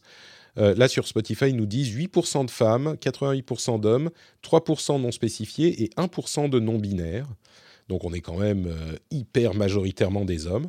Au niveau de l'âge, on nous dit, Master Kev nous dit trentenaire land, bah, c'est un peu ça. très peu de très jeunes. Euh, on est à 5% 18-22, 18% 23-27 quand même. Donc on a euh, allez, euh, plus de 20% de moins de 27 ans, ce qui est quand même pas rien. plus de 30%, donc un bon tiers entre 28 et 34. Donc j'imagine qu'on a à moins de 30 ans, on a quand même, on doit avoir ouais 25 à 30 quoi. C'est pas rien. donc 28 à, à 34, 32% et 35-44, euh, 30%. Et puis au-dessus de 45, on a 14% et même 1% euh, entre 60 et 150, 150 euh, ans.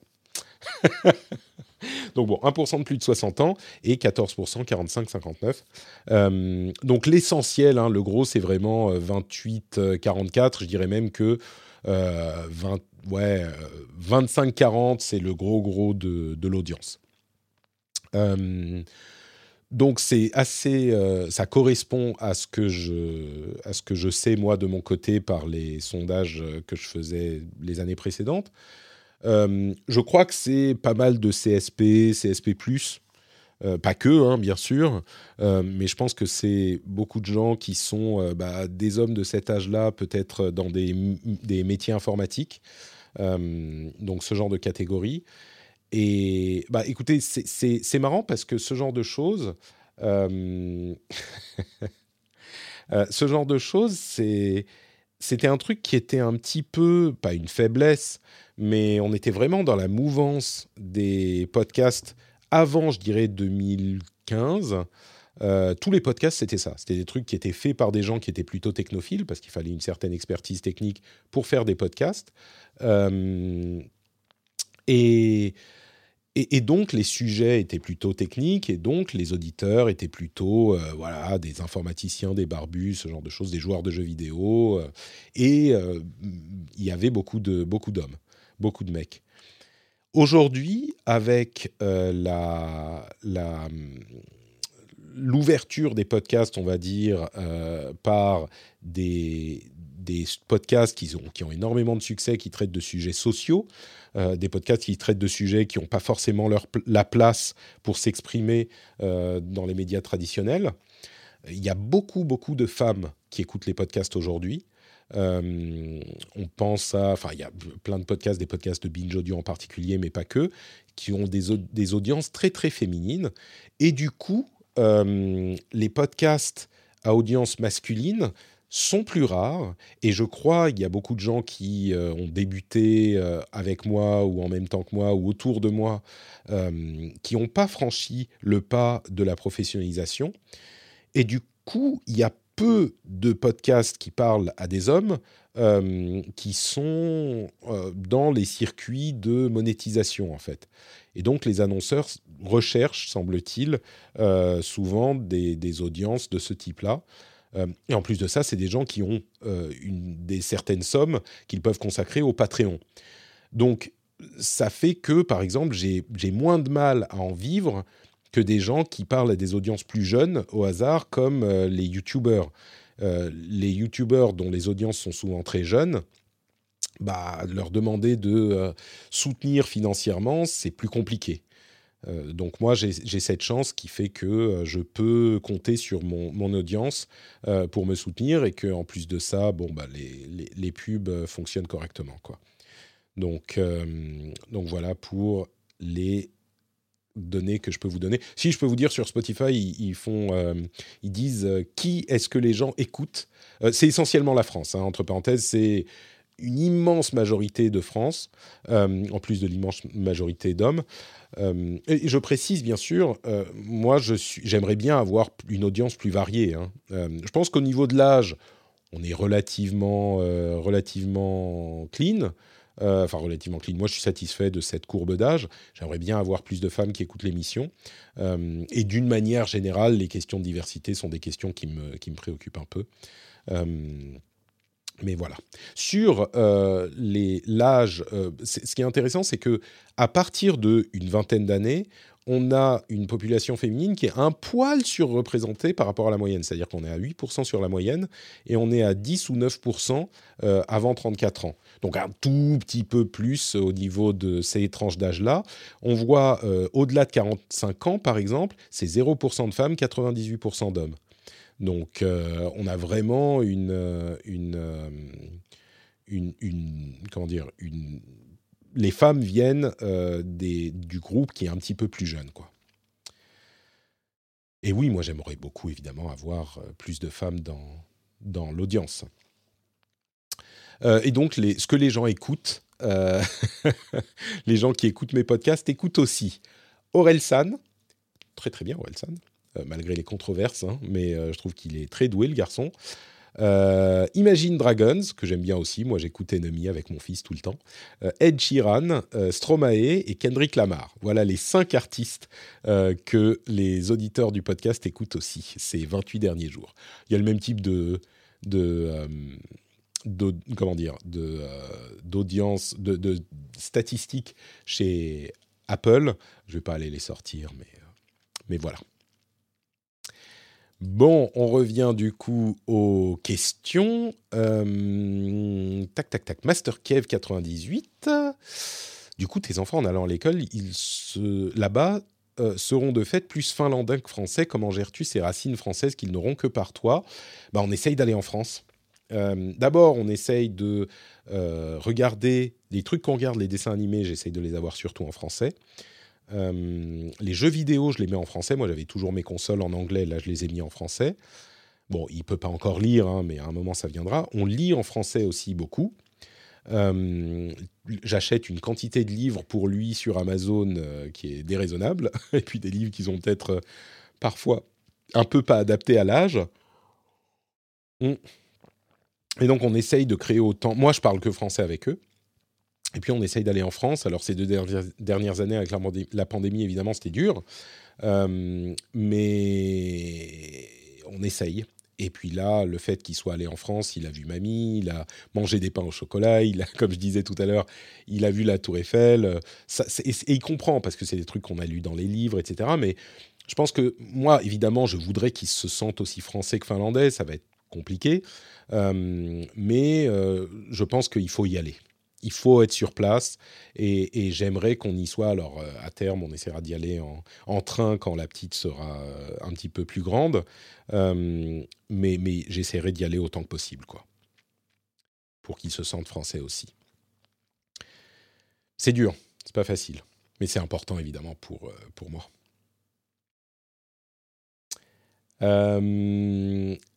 ensuite, euh, Guy Suji demande sur quel sujet tes auditeurs t'ont le plus fait changer d'avis.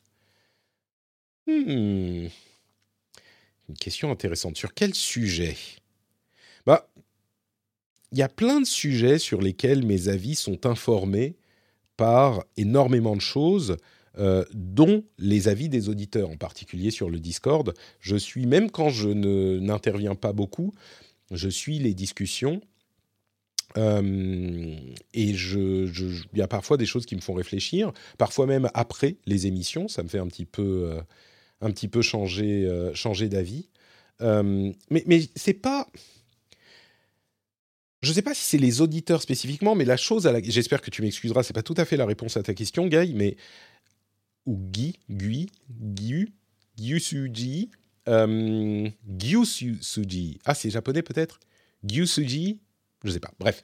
Euh, le truc auquel ça me fait penser, ta question, c'est l'évolution de mon avis sur, euh, sur les questions sur des questions sociales et de justice sociale qui viennent d'une partie de mon audience qui est bah, un peu plus jeune que moi généralement, mais qui viennent aussi d'une écoute attentive euh, de ce qui se passe dans le monde, euh, qu'on peut voir sur les réseaux sociaux, dans les séries télé, dans plein de choses.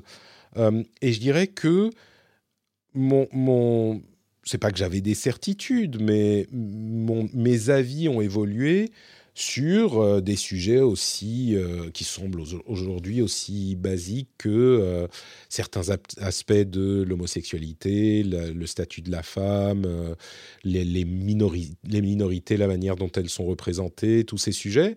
C'est pas que j'avais forcément des avis hyper stricts, mais et c'est pas non plus que j'étais, enfin j'en sais rien, que j'étais homophobe ou homophobe ou sexiste ou donc c'est ah Gyu Gyusuji, d'accord, ok, ok, pardon. Ok, j'ai compris. Très bien. Euh, les tendons de bœuf, oui. Merci pour la précision. Euh, mais c'est pas que j'étais homophobe ou quelque chose comme ça. Mais par exemple, je vais vous donner un exemple sur la question du mariage, euh, du mariage, euh, du mariage pour tous, du mariage homophobe, du mariage homophobe, du mariage gay. On va dire ça comme ça. sur la question du mariage gay, j'étais un peu ambivalent. C'est-à-dire que, attendez, je vais essayer de retrouver euh, un article que j'avais fait sur patrickbeja.com. C'était il y a longtemps, hein, à l'époque, euh, euh, où j'écrivais souvent sur l'article. C'est un article que j'ai écrit en novembre 2008 sur la question du mariage. Et je l'ai intitulé, Mariage TM, du, du, mariage, du mariage gay. Et à cette époque, bon, c'était il y a longtemps, hein, c'était il y a presque 15 ans, je me demandais un petit peu, comme beaucoup de gens, euh, ne venant pas forcément d'un milieu où euh, je fréquentais beaucoup de personnes homosexuelles, où c'était des sujets dont on discutait beaucoup, euh, bah, je me disais, bon, on a fait le, Pax, c'est très bien, ça permet une union civile. En gros, c'était à l'occasion de la Proposition 8 aux US. bref, je ne vais pas repartir dans ces détails, mais je me suis mis, je me suis mis à me demander pourquoi est-ce qu'on aurait besoin ou pas du mariage pour les personnes homosexuelles à partir du moment où on a une union civile qui donne tous les mêmes euh, avantages, euh, avantages euh, on va dire, administratifs, et qui permet d'avoir une cérémonie, etc. Et j'y ai vraiment réfléchi, je me suis posé la question de manière objective, et, je venais d'un, comment dire, d'une pensée qui était, bon, bah, si on a les deux, pourquoi est-ce qu'on aurait besoin de pouvoir euh, marier les personnes homosexuelles aussi? Je me posais la question. Qu'est-ce qui pousserait au fait que ça serait nécessaire? Et donc, j'ai fait évoluer cette réflexion et je me suis demandé, en fait, qu'est-ce qui faisait l'essence du mariage? Est-ce que le fait d'avoir simplement le non-mariage était différent d'une union civile si elle est égale en tout point, hormis le nom je vais vous épargner l'article. Vous pouvez retrouver en cherchant mariage sur patrickbeja.com. Il y a un champ de recherche. Vous pouvez lire l'article. Il fait quelques paragraphes. Je l'ai pas relu là, donc peut-être qu'à l'époque j'ai dit des conneries. J'en sais rien. Mais en gros, ce qui me, euh, ce qui a motivé ma réflexion, c'était l'idée que on ait besoin d'un nom différent pour une catégorie de personnes différentes. Et aujourd'hui, ça semble hyper évident. Hein, vous, je suis sûr que certains d'entre vous me m'entendent dire ça et me disent et se disent oh, Patrick, c'est bon, euh, attends, qu'est-ce que tu nous fais euh, On se demande, est-ce que le mariage est nécessaire? Souvenez-vous, c'était il y a 15 ans. Euh, c'était pas et ça montre à quel point les choses évoluent vite. Hein. c'était pas aussi évident que ça à l'époque. Bref, j'ai commencé à réfléchir à ça et je me suis rendu compte que le fait d'avoir un nom différent pour la même chose pour d'autres personnes, en soi, c'était discriminant. Et une des, un des exemples que j'ai trouvé et qui m'a paru faire mouche, c'est l'idée d'avoir des bus pour les personnes de couleur. Et on peut se dire, bah attends, le bus, bah, ils ont des bus, ils se déplacent euh, aussi bien que les gens qui ont, euh, que les blancs qui ont des bus. C'est peut-être même, on va dire, les mêmes bus. Pourquoi est-ce qu'ils auraient besoin de rentrer dans les mêmes bus que nous? Et là, évidemment, en donnant cette idée, bah, c'est complètement, euh, c'est complètement clair. Et du coup, le terme mariage est un terme qui socialement, sociétalement, indique l'affection entre deux personnes euh, on a un nom pour ça. On a un nom pour le fait que deux personnes veulent s'unir, euh, a priori pour le reste de leur vie, parce qu'elles s'aiment, euh, voilà, parce qu'elles s'aiment et qu'elles veulent s'unir. Et on a un nom pour ça au niveau de la société. Ça s'appelle le mariage. Et aux États-Unis en particulier, ce terme a été coopté par l'Église. encore aujourd'hui, il a été coopté partout. ils ont dit le mariage, c'est un truc. Bah, on a une petite connotation religieuse, surtout aux États-Unis. Et euh, on pourrait dire, bah voilà, pour l'Église, c'est le mariage, et les personnes homosexuelles, elles peuvent le faire ailleurs, et c'est l'union civile, c'est très bien, ça marche de la même manière. Sauf qu'il n'y a pas de raison que ce terme qui, dans la société, désigne cet acte-là, soit coopté par certaines personnes. Et en plus de ça, le simple fait d'avoir un nom différent pour des personnes d'une catégorie différente, c'est discriminant, c'est homophobe, ça peut être raciste pour d'autres sujets. Et donc, tout ça, encore une fois, paraît évident, mais pour moi, c'est ma, ça a été ma réflexion pour arriver à la conclusion que, bah non, le mariage, euh, je suis désolé, ça devrait être accessible à tous et à toutes. Euh, donc ça, c'était un, truc qui n'était pas évident pour moi jusqu'à, ou peut-être que je ne me souviens plus comment j'y pensais exactement, mais je l'ai formalisé à ce moment, en 2008. Et ce type de réflexion euh, a continué dans mon esprit depuis, à vrai dire, avant ça, et certainement depuis, pour aller euh, peut-être formaliser ou accepter des idées euh, que, auxquelles j'étais peut-être un petit peu étranger jusque-là. Et, c'est pour ça aussi que parfois je suis un peu irrité par des personnes qui réagissent aussi vivement à des gens qui se posent des questions, parce que évidemment, ce sont des idées qui ne sont pas acceptées dans la société, parfois, et qui du coup euh, amène un petit peu de réticence. Et oui, on va avoir des réactions qui sont un peu bêtes ou qui mettent du temps à arriver à la même conclusion. Il faut que les gens aient le temps de faire leur propre parcours et qu'on explique avec un petit peu de sollicitude. Alors évidemment, au bout d'un moment, on en a marre d'expliquer quand on se fait taper sur la gueule tous les deux jours. Ça, je comprends bien. Mais c'est pas des trucs qui peuvent se faire en deux jours. Mais malgré tout ça, si on fait les efforts, je pense que ça peut aller vite aujourd'hui. Bon, même s'il y a des pays où il y a des régressions, et je pense que beaucoup plus de gens acceptent l'idée du mariage homosexuel qu'il y a 15 bah, ans, à l'époque où je me posais cette question. Donc, euh, donc, donc voilà, c'est plus que une idée sur laquelle les auditeurs m'ont fait changer d'avis. Euh, c'est plus un, un ensemble d'aides à la réflexion qu'on s'est posé ensemble. Et qui, m'ont aidé par leur perspective un petit peu différente à comprendre et, à me faire mes propres idées, mes propres raisonnements. Je suis pas d'accord avec tout, mais, mais c'est cette euh, richesse d'avoir des gens qui sont de plein d'environnements différents euh, parce qu'on parle de sujets de justice sociale et de progressisme, il y a aussi des gens qui ont des avis sur plein d'autres choses euh, et des avis différents euh, qui m'aident aussi à, mieux comprendre la manière dont on approche ces, sujets. Donc voilà, il n'y a pas un sujet spécifique, mais j'espère que ça vous donnera, un petit peu une idée générale de, de, la manière dont l'audience, les auditeurs m'influencent un peu. Alors on va voir la question de Gobotom le From Software pour tous, alors ça, ça serait révolutionnaire. Euh, hop et hop. Je sais que les podcasts sont une niche, mais n'y a-t-il pas matière à intervenir dans les, dans les médias? Sujet de fond, à plus large audience, ça pourrait diversifier ton activité. Tu es en toute légitimité quand on entend certains experts. Euh, hmm. tu en as toute la légitimité quand on entend certains experts. Euh, ouais, ma, ma, ma, femme me suggère souvent de faire des choses comme ça. Le problème, c'est qu'il faut les contacts, il faut le prendre le temps de les cultiver. Euh, c'est des choses auxquelles je pense. Euh, et oui, ça me permettrait d'avoir de la visibilité, c'est sûr. Et je crois que, comme tu le dis, il y a des gens parfois qui n'ont pas des visions d'ensemble sur certains sujets. C'est compliqué parfois à résumer dans les une minute qu'on consacre à un sujet sur les médias traditionnels. Euh, il faut qu'il fasse intervenir des experts euh, d'ailleurs, parce que moi je suis pas en France, donc euh, il faut le faire par Skype ou par Zoom. c'est moins difficile aujourd'hui après la pandémie, mais il faut surtout travailler les contacts. Ça, c'est un truc que j'ai pas le temps de faire. J'étais sur France 24 à plusieurs reprises il y a longtemps. j'ai dû arrêter parce qu'avec Blizzard, ça s'était pas super bien passé. la boss de ma boss avait fait une attaque cardiaque à un moment, presque. Mais la boss de mon boss. Mais oui, oui, c'est un truc que j'aimerais, que je suis tout à fait prêt à faire, mais ça demande, ça demande du travail. J'ai pas le temps de faire ça. Et à vrai dire, quand j'ai du temps, je préfère faire des, des Q&A avec vous. mais il faudrait, il faudrait, il faudrait que je m'y intéresse. Est-ce que les doutes de Patrick ne sont pas les pires ennemis du patrixme Hmm, bah non, parce que si c'est Patrick qui a les doutes, euh, il a raison d'avoir les doutes. Tu vois, c'est le patrixme. Les doutes sont justifiés. C'est comme euh, la timeline des Avengers dans Endgame qui, qui, devait se passer dans la Sacred Timeline de toute façon. Donc c'était tout intégré. Un deck Pascal. Question importante de Ratamouille. Quid du fromage finlandais? Ça existe? Si oui, est-ce que ça soutient la comparaison avec notre fromage français? Alors ça, c'est un problème.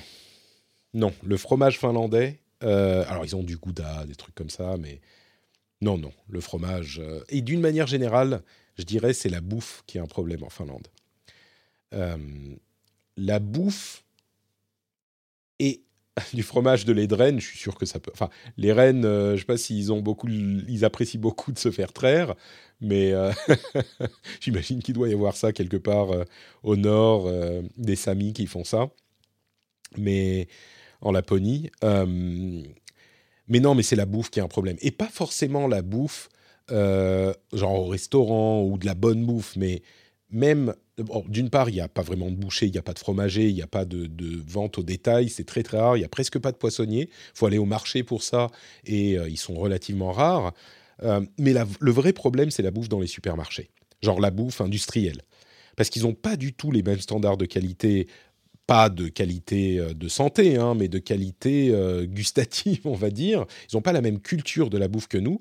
Et du coup, la bouffe qu'on peut trouver dans les, dans les supermarchés, bah, c'est pas, c'est pas top, quoi. Même les supermarchés, les, les, les, les supermarchés comment dire, euh, en France, qui vous allez vous dire, ah ouais, bah, enfin bon, c'est pas super bon, tellement.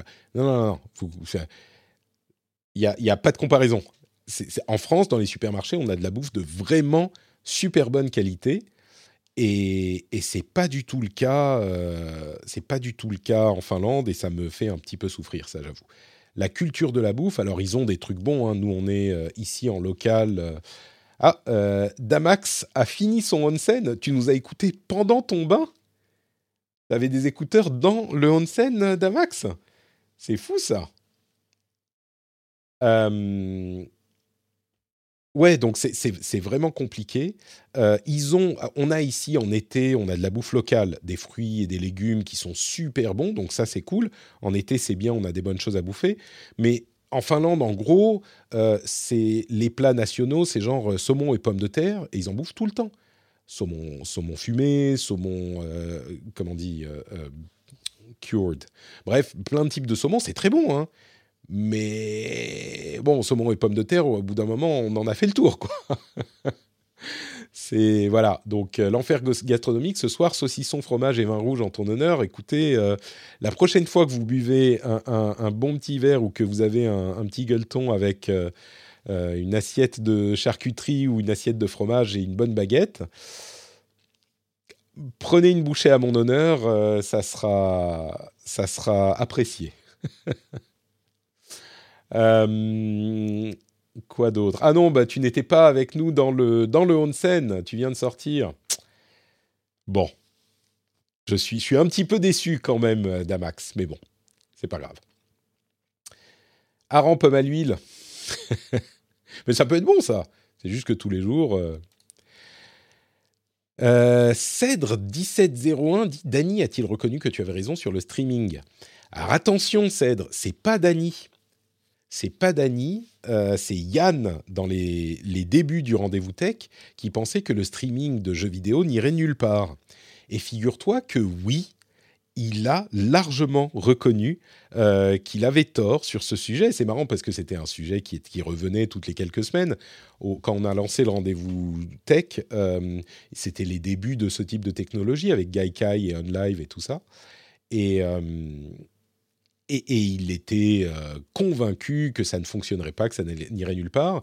Et je crois que c'est quand il a enfin pu essayer, euh, j'imagine, le Xbox euh, Cloud Gaming ou peut-être peut-être Shadow PC, qu'il s'est rendu à l'évidence. et il a dit oui, oui, en fait, ça fonctionnait. je me demande même s'il n'est pas venu dans l'émission faire un mea culpa, contrit. Donc oui, il a reconnu que euh, ça fonctionnait. Pour mon plus grand bonheur, ce qui prouve, encore une fois que je ne me suis jamais trompé sur quoi que ce soit que j'ai dit de ma vie. Gyusuji nous le confirme, si, si, il l'a avoué dans un épisode. Bah voilà. Euh, j'ai fait des onsen où j'étais seul, mais à Tokyo, seul, c'est un bain privé. D'accord. Oh là là, mais tu me donnes envie, t'as même pas idée, euh, Damax ça me manque le Japon. Certains d'entre vous le savent peut-être pas, mais j'ai vécu euh, quelques années au Japon dans ma lointaine jeunesse et j'y retournais toutes les quelques années depuis. Euh, j'avoue que ça me ça me manque beaucoup et j'aimerais bien pouvoir y aller un petit moment et peut-être avec les enfants, mais c'est compliqué hein, avec les enfants surtout. Euh. Bon, en plus c'est un gros avion et puis enfin bon bref. Euh, Bobby's Nice, euh, Hello Patrick, je suis un peu hors sujet, mais alors attendez, je vais. T'as pas mis le, point d'exclamation Q, c'est normal, on l'a pas dans le dans la les infos, mais euh, je suis curieux de savoir ce que tu penses de cette nouvelle hype sur Twitch, les streams IRL au Japon, Corée. Euh, alors les, les streams IRL, j'ai pas vu spécifiquement de quoi il s'agit. Les streams IRL, je sais qu'il y a des gens qui se regardent manger, surtout en Corée. Euh, ça lui fait une compagnie pour le déjeuner, pourquoi pas. Mais, euh, je ne sais pas si c'est un IRL différent de ce qu'on fait ici en, France. Euh, Trinity, par exemple, fait de l'IRL tout le temps. Donc, si tu peux me préciser, Bobby's Nice, de, de, quel type de contenu on parle, je serais heureux de commenter, mais du coup, je ne la connais pas spécifiquement. go faire une IRL du patrixme, du patrixme au Japon au lieu de donner des sous à Patreon, on économise pour le billet. Ah, mais euh, moi, j'adore. Mais tu sais, alors, c'est marrant, Galdric a fait cette remarque. Euh, et il faut reprévoir ton voyage au Japon de trois mois d'avant la pandémie. Alors, c'était. Oui, pardon. Alors, je vais faire dans l'ordre. Euh, au Japon, j'avais rencontré pendant mon fameux voyage de trois mois, alors en 2016, j'avais fait un voyage de trois mois avec ma femme avant d'avoir les enfants, tout ça, un voyage de trois mois au Japon et j'avais bossé du Japon, j'avais loué euh, un appart là-bas quand on était entre la France et la Finlande. Et oui, mais j'adorais. Alors avec les enfants, c'est plus possible trois mois, hein. mais euh, quand ils seront un peu plus grands, peut-être y aller quelques semaines, j'adorerais. Ça serait, ça serait un, rêve. Euh, et du coup, quand j'avais été pendant ces trois mois au Japon, j'avais rencontré, je crois, deux auditeurs dans Kyoto. Euh, c'était un truc incroyable. On était arrêté dans un magasin euh, à, Kyoto et il y a des gens qui passent et qui disent Ah, Patrick, je sais plus comment ils avaient dit exactement. Ah, Patrick, salut, euh, on est des auditeurs, machin. C'était, complètement fou. Et ça m'arrive régulièrement, enfin, ça m'arrivait quand j'habitais à Paris, d'avoir des gens qui m'arrêtaient dans la, dans la rue et qui me disaient bonjour. Euh, je dirais peut-être, c'était quoi, une fois par mois, une fois tous les deux mois. C'était pas tous les jours non plus. Mais... Et c'est marrant parce que les gens me reconnaissaient alors que essentiellement, c'est un média audio et les gens connaissent pas mon visage. Donc, euh, donc c'était rigolo. J'imagine que. Enfin bon, c'était comme ça à l'époque. Et il y en avait même eu au, Japon. Donc c'était euh, c'était super marrant. Euh, sur la question des, des, IRL, en Corée, quand j'étais, quand j'y étais, les gens se baladent dans la rue et parfois font des danses, etc. Ok, bon, écoute, je connais pas bien cette euh, tendance sur sur Twitch. Si c'est de ça que tu parlais, Bob, ce dont ce dont parle Ratamouille. Goldomark, euh, quel est ton retour d'expérience sur ta tentative de chaîne YouTube? Y, euh, retourneras-tu sous une autre forme? Je crois que parmi tous les trucs que j'ai arrêtés, c'est peut-être le truc que j'aimerais bien recommencer si j'avais un peu plus de temps. Euh, à un moment, j'espère que ça arrivera, ma, fille sera un peu plus grande et puis on aura un petit peu plus de temps. j'aimerais bien, j'aimerais bien refaire, retourner vers la chaîne YouTube. Mon expérience était plutôt positive. Euh, j'avais atteint quelque chose comme 10 000 euh, abonnés en seulement quelques mois. Euh, j'avais fait six mois et j'avais atteint. Euh, j'avais eu en fait au début deux vidéos qui avaient super bien marché, qui avaient presque 100 000 euh, chacune, 100 000 vues chacune. Pour un podcasteur qui se lançait, c'était beaucoup. Et donc, il y avait eu 10 000 abonnés. Et puis, ça s'était beaucoup ralenti après. Ça m'avait un petit peu frustré. Mais, mais, mais, je me rends compte aujourd'hui que bah, tu continues à bosser. Et puis, parfois, il y a des vidéos qui passent dans l'algorithme et parfois pas. Et, et puis, surtout, je me rends compte en les revoyant aujourd'hui à quel point, avec le recul, à quel point elles sont pas très bonnes, les vidéos. Alors, il y en avait quelques-unes qui étaient bien, mais j'étais vraiment dans un truc euh, assez plan-plan, assez classique. Et je dis pas que je ferais des trucs complètement différents, mais peut-être un ton un petit peu différent, euh, une forme euh, comparable, mais un ton un petit peu différent, et puis un rythme un peu différent. et j'aimerais bien refaire, si je peux, c'est un peu compliqué. Euh, mais, je me dis que euh, si je veux faire quelque chose en plus, peut-être qu'au lieu de faire un podcast en plus, euh, je me dis j'essaierai de diversifier avec une chaîne YouTube parce que j'aimais bien le faire. Alors c'était un peu de pression d'en faire une par semaine, vraiment on s'y était tenu. mais j'aimerais bien me relancer là-dedans, peut-être avec moins de contraintes sur une par semaine absolument, mais il me faudrait un partenaire pour le montage vraiment euh, un partenaire avec qui on s'entende super bien et avec lequel on fasse, euh, on ait un partenariat qui soit très réactif, ce genre de choses, parce que moi je peux pas occuper du montage en vidéo, c'est beaucoup plus compliqué que sur l'audio. En plus, faudrait habiller, faudrait, enfin, il y a plein de choses. Euh, et, et, du coup, ça c'est aussi quelque chose qu'il faudrait que je trouve. Donc, mais j'aimerais bien. La chaîne YouTube, c'est un truc qui m'avait plu, et puis c'est quelque chose d'un peu différent, mine de rien les podcasts que je fais depuis des années et des années, euh, bah, j'aimerais bien aussi avoir une, euh, quelque chose qui renouvelle un petit peu, qui change un peu euh, le quotidien. Quoi. Donc peut-être, chaîne YouTube, c'est possible que, que j'y retourne, toujours sur le jeu vidéo, je pense. Euh, je crois que c'est la chose que je couvrirais. Euh, pas tant test de jeu parce que j'ai pas beaucoup le temps, mais euh, suivi d'actu quoi ou un truc comme ça. Il y a d'autres choses que j'aimerais faire aussi. Hein. J'avais testé un petit peu des sortes de mini capsules audio, revues de presse très rapides. que je pourrais utiliser sur différents, différents médias. Enfin, il y a plein de petites choses comme ça auxquelles je réfléchis. mais bon, comme toujours, j'ai mille idées, et même mille idées de podcast. Hein. Il y a plein de choses que je voudrais faire aussi. Mille idées, mais peu de temps pour les implémenter. Et oui, euh, Damax, j'avais effectivement prévu un voyage au Japon en février 2020. Euh, et je le raconte souvent, donc certains d'entre vous s'en souviendront, hein, désolé de, le répéter, mais euh, j'étais à l'aéroport le 28 février, et on était en train de partir pour le Japon pour une semaine, quand on a vu un mail euh, du boulot de ma femme qui lui disait euh, il faut se, s'isoler au retour des pays d'Asie parce que ça commence à être chaud en Asie en particulier au Japon. Donc on a commencé à regarder les news, on avait regardé la veille et il n'y avait pas de problème. On a commencé à regarder les news et c'était pile le moment où le Japon commençait vraiment à plonger dans la pandémie. Et du coup, étant donné qu'on avait notre fils, à l'époque notre fille n'était pas née, mais on avait notre fils et qu'il était un petit peu difficile et on avait peur de se retrouver coincé euh, en quarantaine au Japon, eh ben on a annulé le voyage à l'aéroport après avoir passé la sécurité. Euh, on a annulé le voyage, on est allé voir euh, la, compagnie aérienne, etc. Et, euh, et c'était pas super drôle. C'était vraiment pas drôle du tout. et donc, on aimerait bien y retourner, bien sûr, mais là, tout est, tout est chamboulé, tout est différent. Et c'était vraiment l'occasion pour nous d'avoir des vacances. depuis la naissance de notre fils, ça n'avait pas été possible. Il avait deux ans à peu près. Et oui, c'était c'était dur euh, moralement et on savait pas la portée qu'aurait la pandémie. Donc euh, évidemment, à côté de ça, euh, ça n'a aucune importance. Mais sur le moment, oui, c'était compliqué quoi. Et puis on est revenu, la queue entre les jambes à la maison. On était censé partir dix jours. On est revenu au bout de trois jours. On a été quand même faire un petit séjour à l'hôtel pour compenser. Mais mais ouais, on est revenu la queue entre les jambes. On n'était pas on n'était pas super content. Mais bon, voilà. Euh, avant de changer, avant la chaîne YouTube, faut changer de pied de micro. Pourquoi? Qu'est-ce qu'il a mon, mon bras? Il est très bien.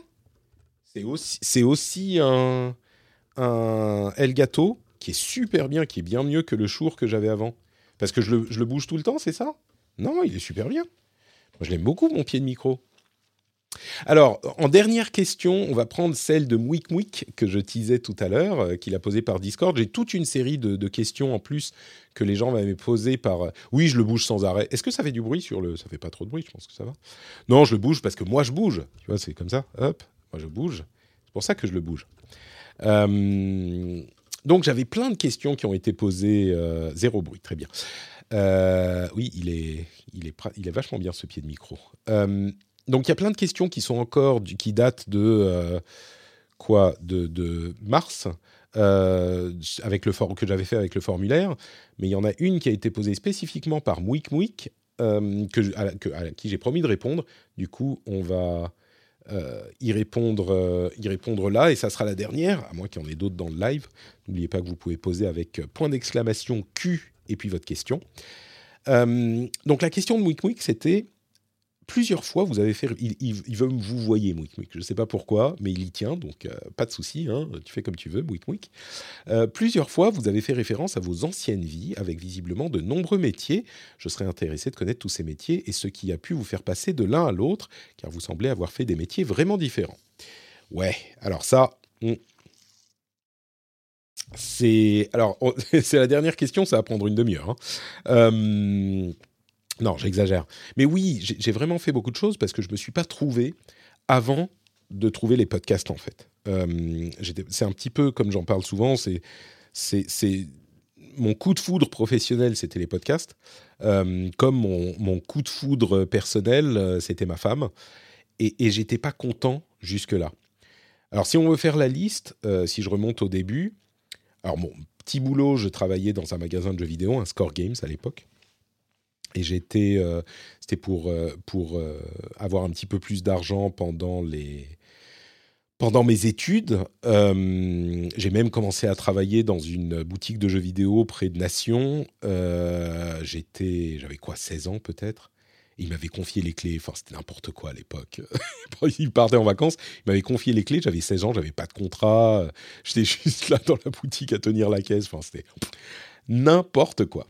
Euh, mais bon, j'avais commencé avec ça. Et puis, quand j'ai eu l'âge, j'étais euh, en temps partiel euh, à Score Games. Score Games dans le 16e d'ailleurs. J'allais à l'université à, Dauphine, au Langzhou et j'étais euh, employé à temps partiel au Score Games. Avant ça, j'avais fait un IUT d'informatique et j'avais fait des stages euh, dans des grosses boîtes au département informatique et ça m'avait pas plu du tout. Donc j'ai un petit peu bifurqué et je suis allé étudier le japonais à, au. Et pendant ce temps, j'avais, enfin, en même temps, j'étais euh, à la fois, je faisais un petit peu de hotline comme petit boulot et un petit peu de, euh, donc de, travail d'employé de boutique de jeux vidéo euh, à Score Games euh, pour, bah, pour payer la bouffe. je participais au loyer avec les parents, etc. Et donc, ça, c'était mon premier métier. Mais bon, c'était des, petits boulots. Ce que j'ai fait après ça, en fait, c'est que je suis parti au Japon et j'ai eu la chance de trouver un boulot depuis la France, parce que sinon c'est très très très compliqué. Et j'ai trouvé un boulot dans une école de conversation qui s'appelait Nova à l'époque, qui n'existe plus je crois, à moins que quelqu'un ait repris le nom. Il y a eu des scandales financiers, enfin plein de trucs. Euh, moi j'ai été avant ça. Et donc, c'était une école de conversation. C'était un petit peu le McDo de l'éducation. On avait euh, huit cours de 40 minutes par jour, cinq jours par semaine. Euh, j'ai détesté ce métier, mais détesté. Euh, mais je l'ai trouvé avant d'y aller, donc ils m'ont fourni le visa, une super paye, euh, enfin c'était magnifique pour aller vivre au Japon. Et ça, c'était mon premier vrai boulot en fait. Euh, avant ça, j'avais eu que des petits boulots, des trucs de hotline, temps partiel, intérim, etc. Et ça, c'était après quelques années d'université de Japon. Et donc, mon premier vrai boulot, c'était prof de conversation à Tokyo. et je suis arrivé le premier jour, premier jour, formation, je me suis dit, putain, je vais détester ce truc. Et pendant quatre ans, j'ai détesté ce boulot. Mais j'ai détesté, j'y allais la mort dans l'âme au travail tous les jours. Mais ça me permettait de vivre au Japon. Et en dehors des 8 heures de boulot, c'était pas un boulot de euh, prof classique, hein, j'avais pas de, travail à faire ou à préparer derrière. et ça m'a permis de rencontrer énormément de gens parce que c'était des petites sessions de 40 minutes avec à chaque fois des gens différents. On savait pas qui on allait avoir quelques minutes avant le début du cours, donc il fallait préparer très vite en 5 minutes quelles leçons on allait faire. Enfin, ça m'a appris beaucoup de choses. Et j'ai rencontré des centaines de personnes différentes au Japon. Et on avait bah, des conversations, donc j'en apprenais beaucoup sur eux, etc. Donc c'était vraiment enrichissant. Mais, euh, mais j'ai pas du tout aimé. J'ai fait euh, deux ans à Tokyo, puis un an et demi à Kyoto. Euh, j'ai d'ailleurs en partie quitté Tokyo parce que j'avais une copine qui était un petit peu. j'avais cassé, elle n'était pas. Bref, les japonaises, elles sont particulières parfois. et donc, j'ai fait Tokyo et Kyoto. Et là-bas, j'étais prof de français. Et en même temps, sur place, j'ai beaucoup réfléchi à moi-même, à ce que j'étais, à ce que je voulais faire, etc. Et je me suis dit, bah, j'aimerais bien faire un truc créatif et j'adore le cinéma. Mais je vais faire du cinéma. Vous imaginez Patrick, euh, après trois ans et demi au Japon, qui se dit, bah, je vais faire du cinéma. Allez, je rentre en France, je vais faire du cinéma. Mais vraiment le truc, euh, n'importe quoi. Et du coup, qu'est-ce que j'ai fait? Bah, j'ai fait du cinéma. Euh, j'ai eu la chance, là encore, beaucoup de chance hein, dans ma vie. Euh, et, on a cherché avec euh, ma famille tous les gens qu'on pouvait connaître, qui étaient peut-être de près ou de loin liés au métier. Et il se trouve qu'on avait un cousin lointain, qui s'appelle Arthur Joffé, qui était réalisateur et qui avait fait déjà plusieurs films, et on lui a passé un coup de fil, et il avait besoin de quelqu'un pour l'aider à faire différentes, différentes chose dans son métier. Il était entre euh, des films et donc je l'ai rejoint. Il m'a, il m'a donné du boulot, euh, qui était bon, pas vraiment du vrai boulot à la base, mais il a eu un, il a, il a eu un contrat pour faire un film euh, avec les films du Losange. Pour les gens qui connaissent le milieu, c'est un, truc un petit peu comment dire, c'était vraiment c'est la clique des cahiers du cinéma quoi. Donc c'est des films particuliers. Mais, euh, mais il a donc euh, eu un contrat pour faire un film et il m'a mis en tant qu'assistant de réalisation euh, stagiaire sur ce film-là. Et donc j'ai commencé à apprendre le métier grâce à lui. De, de tout, en bas de l'échelle. Et j'ai fait pendant plusieurs années ce métier en tant qu'intermittent du spectacle, ce métier d'assistant réalisation euh, je suis monté ensuite, j'ai monté les échelons pour euh, des, publicités, pour euh, des téléfilms, pour des films, pour des courts métrages avec des amis. Et donc j'étais assistant réa et producteur et assistant de prod, en particulier aussi pour des sociétés japonaises qui venaient faire des pubs en France. Donc, euh, il y a des, sociétés en France de prod, je ne sais pas si ça marche encore comme ça aujourd'hui, mais il y a des sociétés de prod euh, qui sont spécialisées dans la gestion d'annonceurs japonais qui veulent produire en France, donc qui s'occupent bah, de toute la prod, hein, les permis, les lieux, les locations de matériel, etc., euh, qui font la production des pubs pour ces boîtes japonaises. Et il y a deux, trois sociétés comme ça avec lesquelles j'avais travaillé. Et c'était du coup un métier qui était... parce que moi, depuis que j'avais quitté le Japon, j'avais assez peu de, de contact avec le Japon, mais c'était revenu quelques années après grâce à ça. Et le fait, évidemment, que je parle japonais et que j'ai une affinité avec le Japon, a euh, énormément joué. Et c'est comme ça que je me suis lancé dans ce métier-là. Au milieu de ça, euh, j'ai découvert le podcast. Et les podcasts, évidemment, euh, super amoureux du truc. Euh, j'ai commencé à en faire avec Azeroth.fr, puis j'ai commencé à faire d'autres émissions et j'ai continué dans ce, dans ce métier. Euh, enfin, dans ce métier qui n'en était pas un, hein, c'est des trucs que je faisais à côté. Et le, pendant cette période, le métier d'intermittent du spectacle s'est un petit peu asséché. Du coup, au bout de quelques années, enfin le métier dans, le cinéma s'est un petit peu asséché et du coup, euh, moi, j'avais rencontré à la suite des podcasts des gens chez Blizzard et ils m'avaient demandé si euh, j'étais intéressé par, enfin, si je connaissais des gens qui auraient pu être intéressés par un poste au département PR en Europe. À l'époque, j'étais pas intéressé, il y avait personne qui était intéressé, enfin que je connaissais, mais je les ai recontactés quelques mois plus tard quand je sentais que dans le cinéma ça commençait. Puis j'avais un petit, un petit peu fait le tour du cinéma, ça faisait quand même quelques années. Euh, et, quand je sentais que ça commençait à devenir un peu compliqué avec l'intermittence, bah, je les ai recontactés. Et il se trouve qu'ils avaient un poste de disponible. Euh, et c'est comme ça que j'ai fait mes entretiens et que j'ai fini par être engagé par Blizzard. Et que j'ai dû arrêter donc euh, Azeroth.fr, mais que j'ai continué mes autres podcasts sur d'autres sujets. Et c'est comme ça que je suis passé du coup du cinéma dans euh, la vie de PR, de, de, press relations, relations presse, pour Blizzard.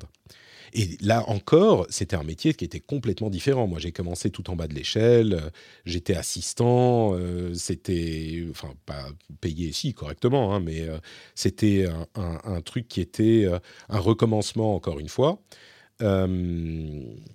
Et, je continuais en parallèle mes podcasts. Mais c'était vraiment, comme je le dis parfois, j'avais d'une part le boulot à temps plein 9h, euh, 5h bah, ou 6h euh, pour Blizzard. Et j'avais ensuite mon deuxième boulot qui me demandait généralement une sorte de, euh, on va dire, aller un mi-temps en plus après quand je rentrais à la maison. et je dis le mi-temps, alors il était visé sur les week-ends, les soirs, machin, etc. Mais oui, c'était vraiment beaucoup, beaucoup de boulot. Et j'ai fait ça pendant 5 ans, de, de, 2009 à 2014. et donc j'étais PR principalement pendant tout ce temps. Et ce qui s'est passé, alors en 2009, en plus de ça, quelques mois après avoir commencé chez Blizzard, genre deux mois, j'ai rencontré ma femme. Je me suis dit, euh, c'est peut-être euh, c'est peut-être pas mal que j'ai eu un vrai métier euh, quand j'ai rencontré ma femme pour pas la faire fuir. Hmm. Parce que je me dis, ouais, je suis intermittent du spectacle, je joue à World of Warcraft, je fais des podcasts, c'est super cool. Et toi, ça va? Ça, ça l'aurait peut-être un petit peu, ça lui aurait peut-être un peu fait peur, encore que on ne sait pas. Mais ouais, donc j'étais, j'avais un vrai métier avec un, CDI, etc., etc. Même si pour elle, le monde du jeu vidéo, c'est très étranger.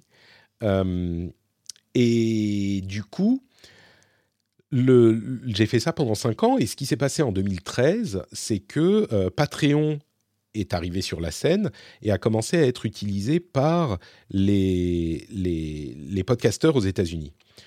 Et moi, j'avais essayé de, de faire, euh, de financer mes podcasts euh, depuis longtemps. Certains se souviennent d'ailleurs des premiers sponsors qui étaient anecdotiques mais qui étaient rigolos. Euh, certains se souviendront de l'aventure No Watch, j'allais dire Nowtech, de l'aventure No Watch, qui était aussi un gros pari qui n'a pas réussi pour plein de raisons. Je vous en reparlerai peut-être un jour. Euh, mais avec donc euh, avec euh, Jérôme, Cédric Bonnet, enfin de Luca maintenant, etc., etc. Il y avait plein de gens qui participaient à l'aventure et ça n'a pas fonctionné. On a eu quelques trucs au départ et puis ça n'a pas ça a pas continué. Mais donc j'avais essayé moi d'en faire un métier, mais c'était juste pas possible.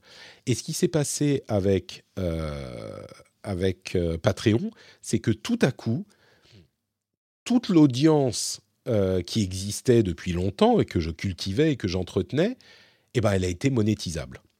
C'est-à-dire que toute cette audience ne valait financièrement euh, rien jusque-là, et là, c'était comme trouver une mine d'or. C'est-à-dire, enfin, je, veux dire, euh, trouver un moyen d'avoir de l'argent alors qu'avant, il n'y en avait pas. Et je me suis dit, mais c'est, il faut que j'essaye. Il faut absolument que j'essaye ça parce que je ne peux pas passer à côté, d'une part, et il faut que euh, je sois là en premier avant que ça ne se banalise en France. Et donc j'ai très très vite commencé à me dire, je crois que c'était à euh, Noël 2013, euh, ça faisait à peine quelques mois, enfin un mois ou deux que mes potes anglophones y réfléchissaient et, avaient commencé à lancer leur campagne. et je me suis dit, bah, je vais tenter, je vais mettre ces fameux petits paliers à 200 et, et 500 dollars à l'époque. C'était pas encore en euros et puis voir ce que ça donne pour tenter. Euh, et il s'est trouvé, bon, je le, raconte là encore euh, souvent, il s'est trouvé que euh, bah, vous, les auditeurs, vous avez répondu présent tout de suite, tout de suite. dès la première soirée, on avait atteint le palier de, des 200 dollars, et puis dès la, la, première semaine, même pas la fin de la semaine, on avait atteint les 500. Et d'une part, j'étais estomaqué de la, générosité, de la, gentillesse des gens qui, m'écoutaient, parce que jusque-là, j'avais aucune idée de comment ça pouvait se passer, quoi. Et en plus de ça, euh, j'ai commencé à, me, à, réfléchir, à me dire, mais euh, peut-être qu'il y a un truc à faire, du coup. Peut-être qu'on pourrait monter à des sommes qui, entre ça, peut-être commencer une chaîne YouTube, peut-être euh, faire du boulot à droite à gauche pour que ça tienne. peut-être que je pourrais en vivre. Et du coup, j'en ai parlé avec ma femme très longuement pour savoir si elle, elle pensait que c'était une bonne idée. On était en 2014. si elle pensait que c'était une bonne idée, si elle pensait que c'était faisable, si elle était d'accord pour qu'on se lance, parce qu'à l'époque on était mariés évidemment, et puis pour qu'on se lance comme ça. Elle m'a dit, mais, mais enfin oui, il faut que c'est même pas une question, il faut que tu y ailles quoi. D'une part, c'était le bon moment parce qu'on n'avait pas d'enfants, on était tous relativement libres. Elle, elle avait un bon métier. Puis on s'est dit, bah, on peut tenter un an. On se donne un an et puis on voit ce que ça donne. On a fait un budget sérieux. Euh, on a travaillé ensemble pour établir euh, des différentes sources de revenus potentiels, euh, de combien j'aurais besoin, de combien on aurait besoin en tant qu'auto-entrepreneur, avec les taxes, les machins, les impôts, etc. Et on a établi donc ces deux nouveaux paliers euh, de l'aventure où je me jette dans le vide, euh, où on a, on a dit bah, il faudrait tant et tant, tant pour pouvoir vivre ric-rac et tant pour pouvoir bah, vraiment payer les pattes, euh, enfin payer les pattes et, vivre correctement avec telle et telle somme. Et en septembre, enfin en août, j'ai annoncé à mon boulot que je partais avant même de lancer le nouveau Patreon, ce qui était un peu con, mais je leur ai annoncé que je partais. Ils, me disaient, bon, on s'en doutait que tu allais partir à un moment. Euh, et donc, ils m'ont pas filé de rupture conventionnée, ce qui m'avait un petit peu mis des bâtons dans les roues. Mais bon, bref. Euh, et, et, de départ conventionné, vous savez, qui vous donne droit au chômage, machin. Enfin bref. Du coup, Bon, je me suis dit, c'est pas grave, je m'en fous, je vais y aller, euh, je vais tenter. Et on a lancé le Patreon. Et ce nouveau Patreon, qui avait des paliers plus élevés, a également été rempli assez vite. Là, c'était le dernier palier en deux ou trois semaines, je crois, qui me permettait vraiment d'en vivre sans que j'ai besoin d'aller chercher euh, absolument d'autres sources de revenus. Euh, et du coup, euh, là, c'était, euh, enfin, c'était, incroyable, quoi. C'est l'un des meilleurs moments de ma vie. Le, fait que les, les, auditeurs répondent vraiment présents à ce niveau pour me permettre de vivre de ce qui était du coup une passion, qui était mon coup de foudre professionnel, c'était vraiment un moment complètement, complètement unique, quoi. Euh, et, auquel je repense encore maintenant. Vous voyez, j'ai un petit peu d'émotion dans la voix. Euh, c'était un moment très très spécial. Euh, et, cette idée que, du coup, c'est le saut dans le vide, et je voulais le faire avant que tout le monde se mette à faire des Patreons ou ce type de truc, parce que je me suis dit, il, faut, il y a aussi un petit peu un impact de communication, de, force. Regardez ce que, ce que je veux faire. Est-ce que vous voulez m'aider? Est-ce que vous voulez être avec moi? Et, les auditeurs ont vraiment suivi. Et du coup, c'est à cette occasion que j'ai fait, j'ai changé encore de métier et que je suis devenu vraiment, euh, vraiment podcasteur. Euh, et là, depuis, je me, enfin, je suis un podcasteur, euh, artisan podcasteur, podcasteur indépendant. et je crois qu'il y a très très peu de podcasteurs indépendants en France, en tout cas, qui vivent uniquement de ce métier. Il y a des gens qui font du podcast, qui vivent en tant que créateurs de contenu, euh, mais il y a, je crois qu'il n'y a pas beaucoup de gens qui vivent vraiment du, métier de podcasteur. Euh, et ça, c'est dû au fait que bah, je le fais avec, bon, vous le savez depuis longtemps, avec beaucoup de sérieux, avec le soutien d'une communauté qui est solide, euh, avec beaucoup de, de, comment dire, de la tête très claire sur ce qui est nécessaire, ce qu'il faut que je fasse, la manière dont, dont ça doit évoluer. Euh, y compris sur l'avenir, maintenant que je suis, euh, bah, ça fait presque dix ans que je me suis lancé, c'est une phase différente de ma vie, j'ai deux enfants, et comme je vous le dis parfois, je pense à l'avenir aussi.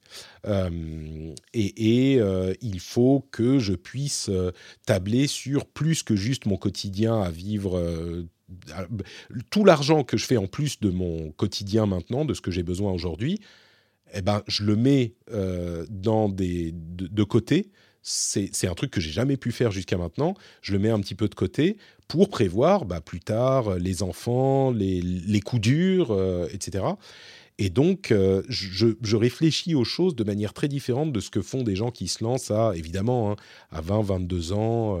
mais c'est une, manière d'envisager ces questions que je crois j'ai toujours eu, parce que je me suis lancé j'avais déjà un certain âge, quoi. J'avais plus 20 ans, j'étais plus dans la cave de mes parents euh, à pouvoir survivre sur des, sur des cup noodles, quoi. On va dire, on va dire ça comme ça. Euh, mais donc voilà, c'est euh, du coup ce, nouveau métier que je fais depuis. C'est le métier que j'ai fait le plus longtemps, en fait, podcasteur. C'est marrant, j'y avais jamais pensé comme ça, mais maintenant, ça fait 8 ans. ça fait presque 8 ans et c'est le métier que j'ai fait le plus longtemps. J'ai pas fait d'autres métiers aussi longtemps que ça. Prof, c'était 4 ans. le cinéma, c'était quoi 2000, Ouais, 5-6 ans. PR, c'était 5 ans, et là, podcaster, ça fait 8 ans. Et je vis ma meilleure vie en tant que podcaster, je suis super content, et je, vous dis, c'est le coup de foudre, je, je ne voudrais faire rien d'autre. Euh, c'est très certainement ce que je, préférerais faire dans ma vie. Pour que je quitte un boulot dans une société de jeux vidéo euh, que à l'époque euh, j'admirais beaucoup, bah, c'est que clairement c'est un métier que, j'aime bien. Donc, grâce à toi, j'ai converti mon budget librairie en budget Patreon. Bah écoute, je ne sais pas si c'est une bonne chose ou pas. Moi, je, ça, ça m'arrange hein, personnellement, mais mais oui, je comprends, il y a des gens qui sont dans cette, euh, dans cette euh, optique où le contenu qu'ils consomment est plus euh, en ligne, et donc ils vont aller soutenir des créateurs qui font des choses qu'ils apprécient. Et, évidemment, moi, c'est quelque chose qui, qui pour moi, est, hyper important, parce que les, les, médias ont parfois un petit peu plus de mal à survivre, mais les créateurs, du coup, prennent parfois le relais, et puis il faut soutenir les créateurs qui font du travail qu'on apprécie. Euh, peut-être que vous, c'est, vous l'avez vu, hein, j'en parlais tout à l'heure, moi j'ai une palanquée de créateurs que je, que je soutiens, et de sites de presse d'ailleurs, mais euh, peut-être que pour vous, bah, les trucs un petit peu gamins qu'on trouve sur YouTube ou euh, certains Twitchers, c'est pas votre, votre cam, mais il y a des gens qui vont créer d'autres choses, ou peut-être certaines personnes qui, créent un contenu spécifique sur Twitch ou sur YouTube, ou en podcast évidemment, euh, bah, que, vous pouvez, euh, que vous pouvez soutenir, euh, parce que c'est ce que vous consommez effectivement, et que ces choses-là ne fonctionnent pas de manière magique. Quoi. si moi, je peux faire mes émissions telles que je le veux, bah, c'est grâce à votre soutien. Il y a la pub à côté, et ça représente une partie euh, minoritaire mais non négligeable des revenus aujourd'hui. C'est des choses qui me permettent, bah, comme vous le savez, de euh, payer les gens avec qui je travaille, d'avoir Fanny qui me file un coup de main. si demain je relance la chaîne YouTube, même si la chaîne YouTube ne fait pas d'argent, bah, je pourrais payer un monteur, je pense, pour m'aider à faire ça. Et puis surtout, ça me permet de pas faire n'importe quoi, de pas faire de la quantité plutôt que de la qualité, d'accepter des trucs que je voudrais pas accepter dans les pubs. Euh, l'essentiel, c'est d'avoir ce soutien de l'audience. Et donc, ce, modèle hybride est, hyper important pour moi. Quoi. Donc oui, si Cèdre, si toi, c'est du contenu de, de, créateur de contenu que tu consommes, bah, je suis très heureux que tu, que tu soutiennes, quoi, que tu soutiennes avec Patreon. En plus, j'avoue que aujourd'hui, Patreon, qui est en euros et qui réunit une énorme quantité de créateurs, euh, beaucoup de francophones aussi, bah, ça facilite un petit peu les choses, c'est vrai. On se crée un petit compte euh, Patreon et puis on peut aller soutenir les gens qu'on apprécie, quoi. Bon, bah écoutez, ça fait deux heures encore qu'on a commencé ce AMA. Bonjour à Jinx qui nous vient, qui parle pour la première fois. Euh, bah bonjour, et puis on va se dire euh, au revoir, en tout cas pour les, les, gens qui, sont sur, qui écoutent en replay pour le AMA. Merci encore pour toutes vos questions. J'ai encore un stock euh, de questions sur, qui ont été envoyées par le formulaire, donc j'y reviendrai quand on quand on euh, refera un EMA à un moment. Encore une fois, n'hésitez pas à me dire si euh, vous aimez bien avoir cet EMA dans le flux des podcasts.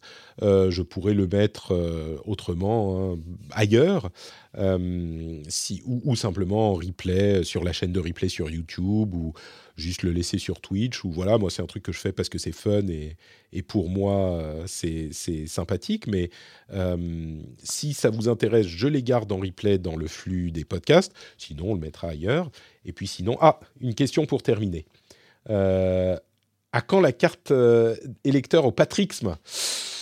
Ah, ah. bah écoute, le patrixme, il va peut-être falloir faire quelque chose avec. Hein. Peut-être, vous savez, je dis souvent que j'aimerais bien avoir trois piliers de revenus euh, sur mes émissions. il y a le Patreon d'une part, la pub maintenant depuis quelques années aussi, deux piliers. Et pour pas avoir les, pour être tranquillisé, pour pas avoir euh, les œufs dans le même panier, j'aimerais bien avoir un troisième pilier. Euh, alors le patrixme, parti politique financé par des banques. par des banques russes. Euh, je ne sais pas s'il m'enverrait de l'argent, hein, notre ami Vlad. Mais, mais oui, peut-être que le patrixme, peut-être du merchandising. On parle souvent de, merch. Ah bah voilà, Master Kev dit du merch euh, patrixme. Euh, euh, ça s'appelle une secte patrie. pas sûr que ce soit déductible, Galdric. Oui, c'est vrai. du merch patrixme ou du, merch, du notre Patrick.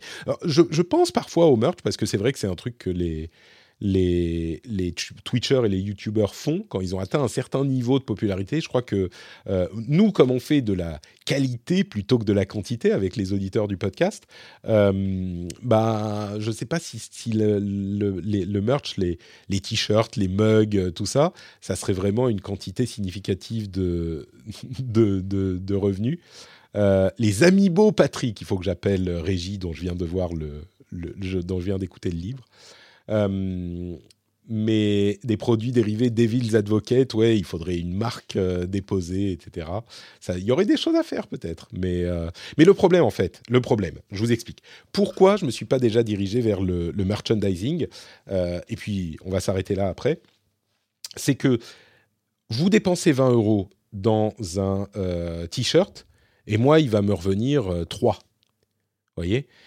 Alors que si vous dépensez 10 euros à soutenir euh, sur Patreon, bah, il m'en revient 7 euh, ou 8.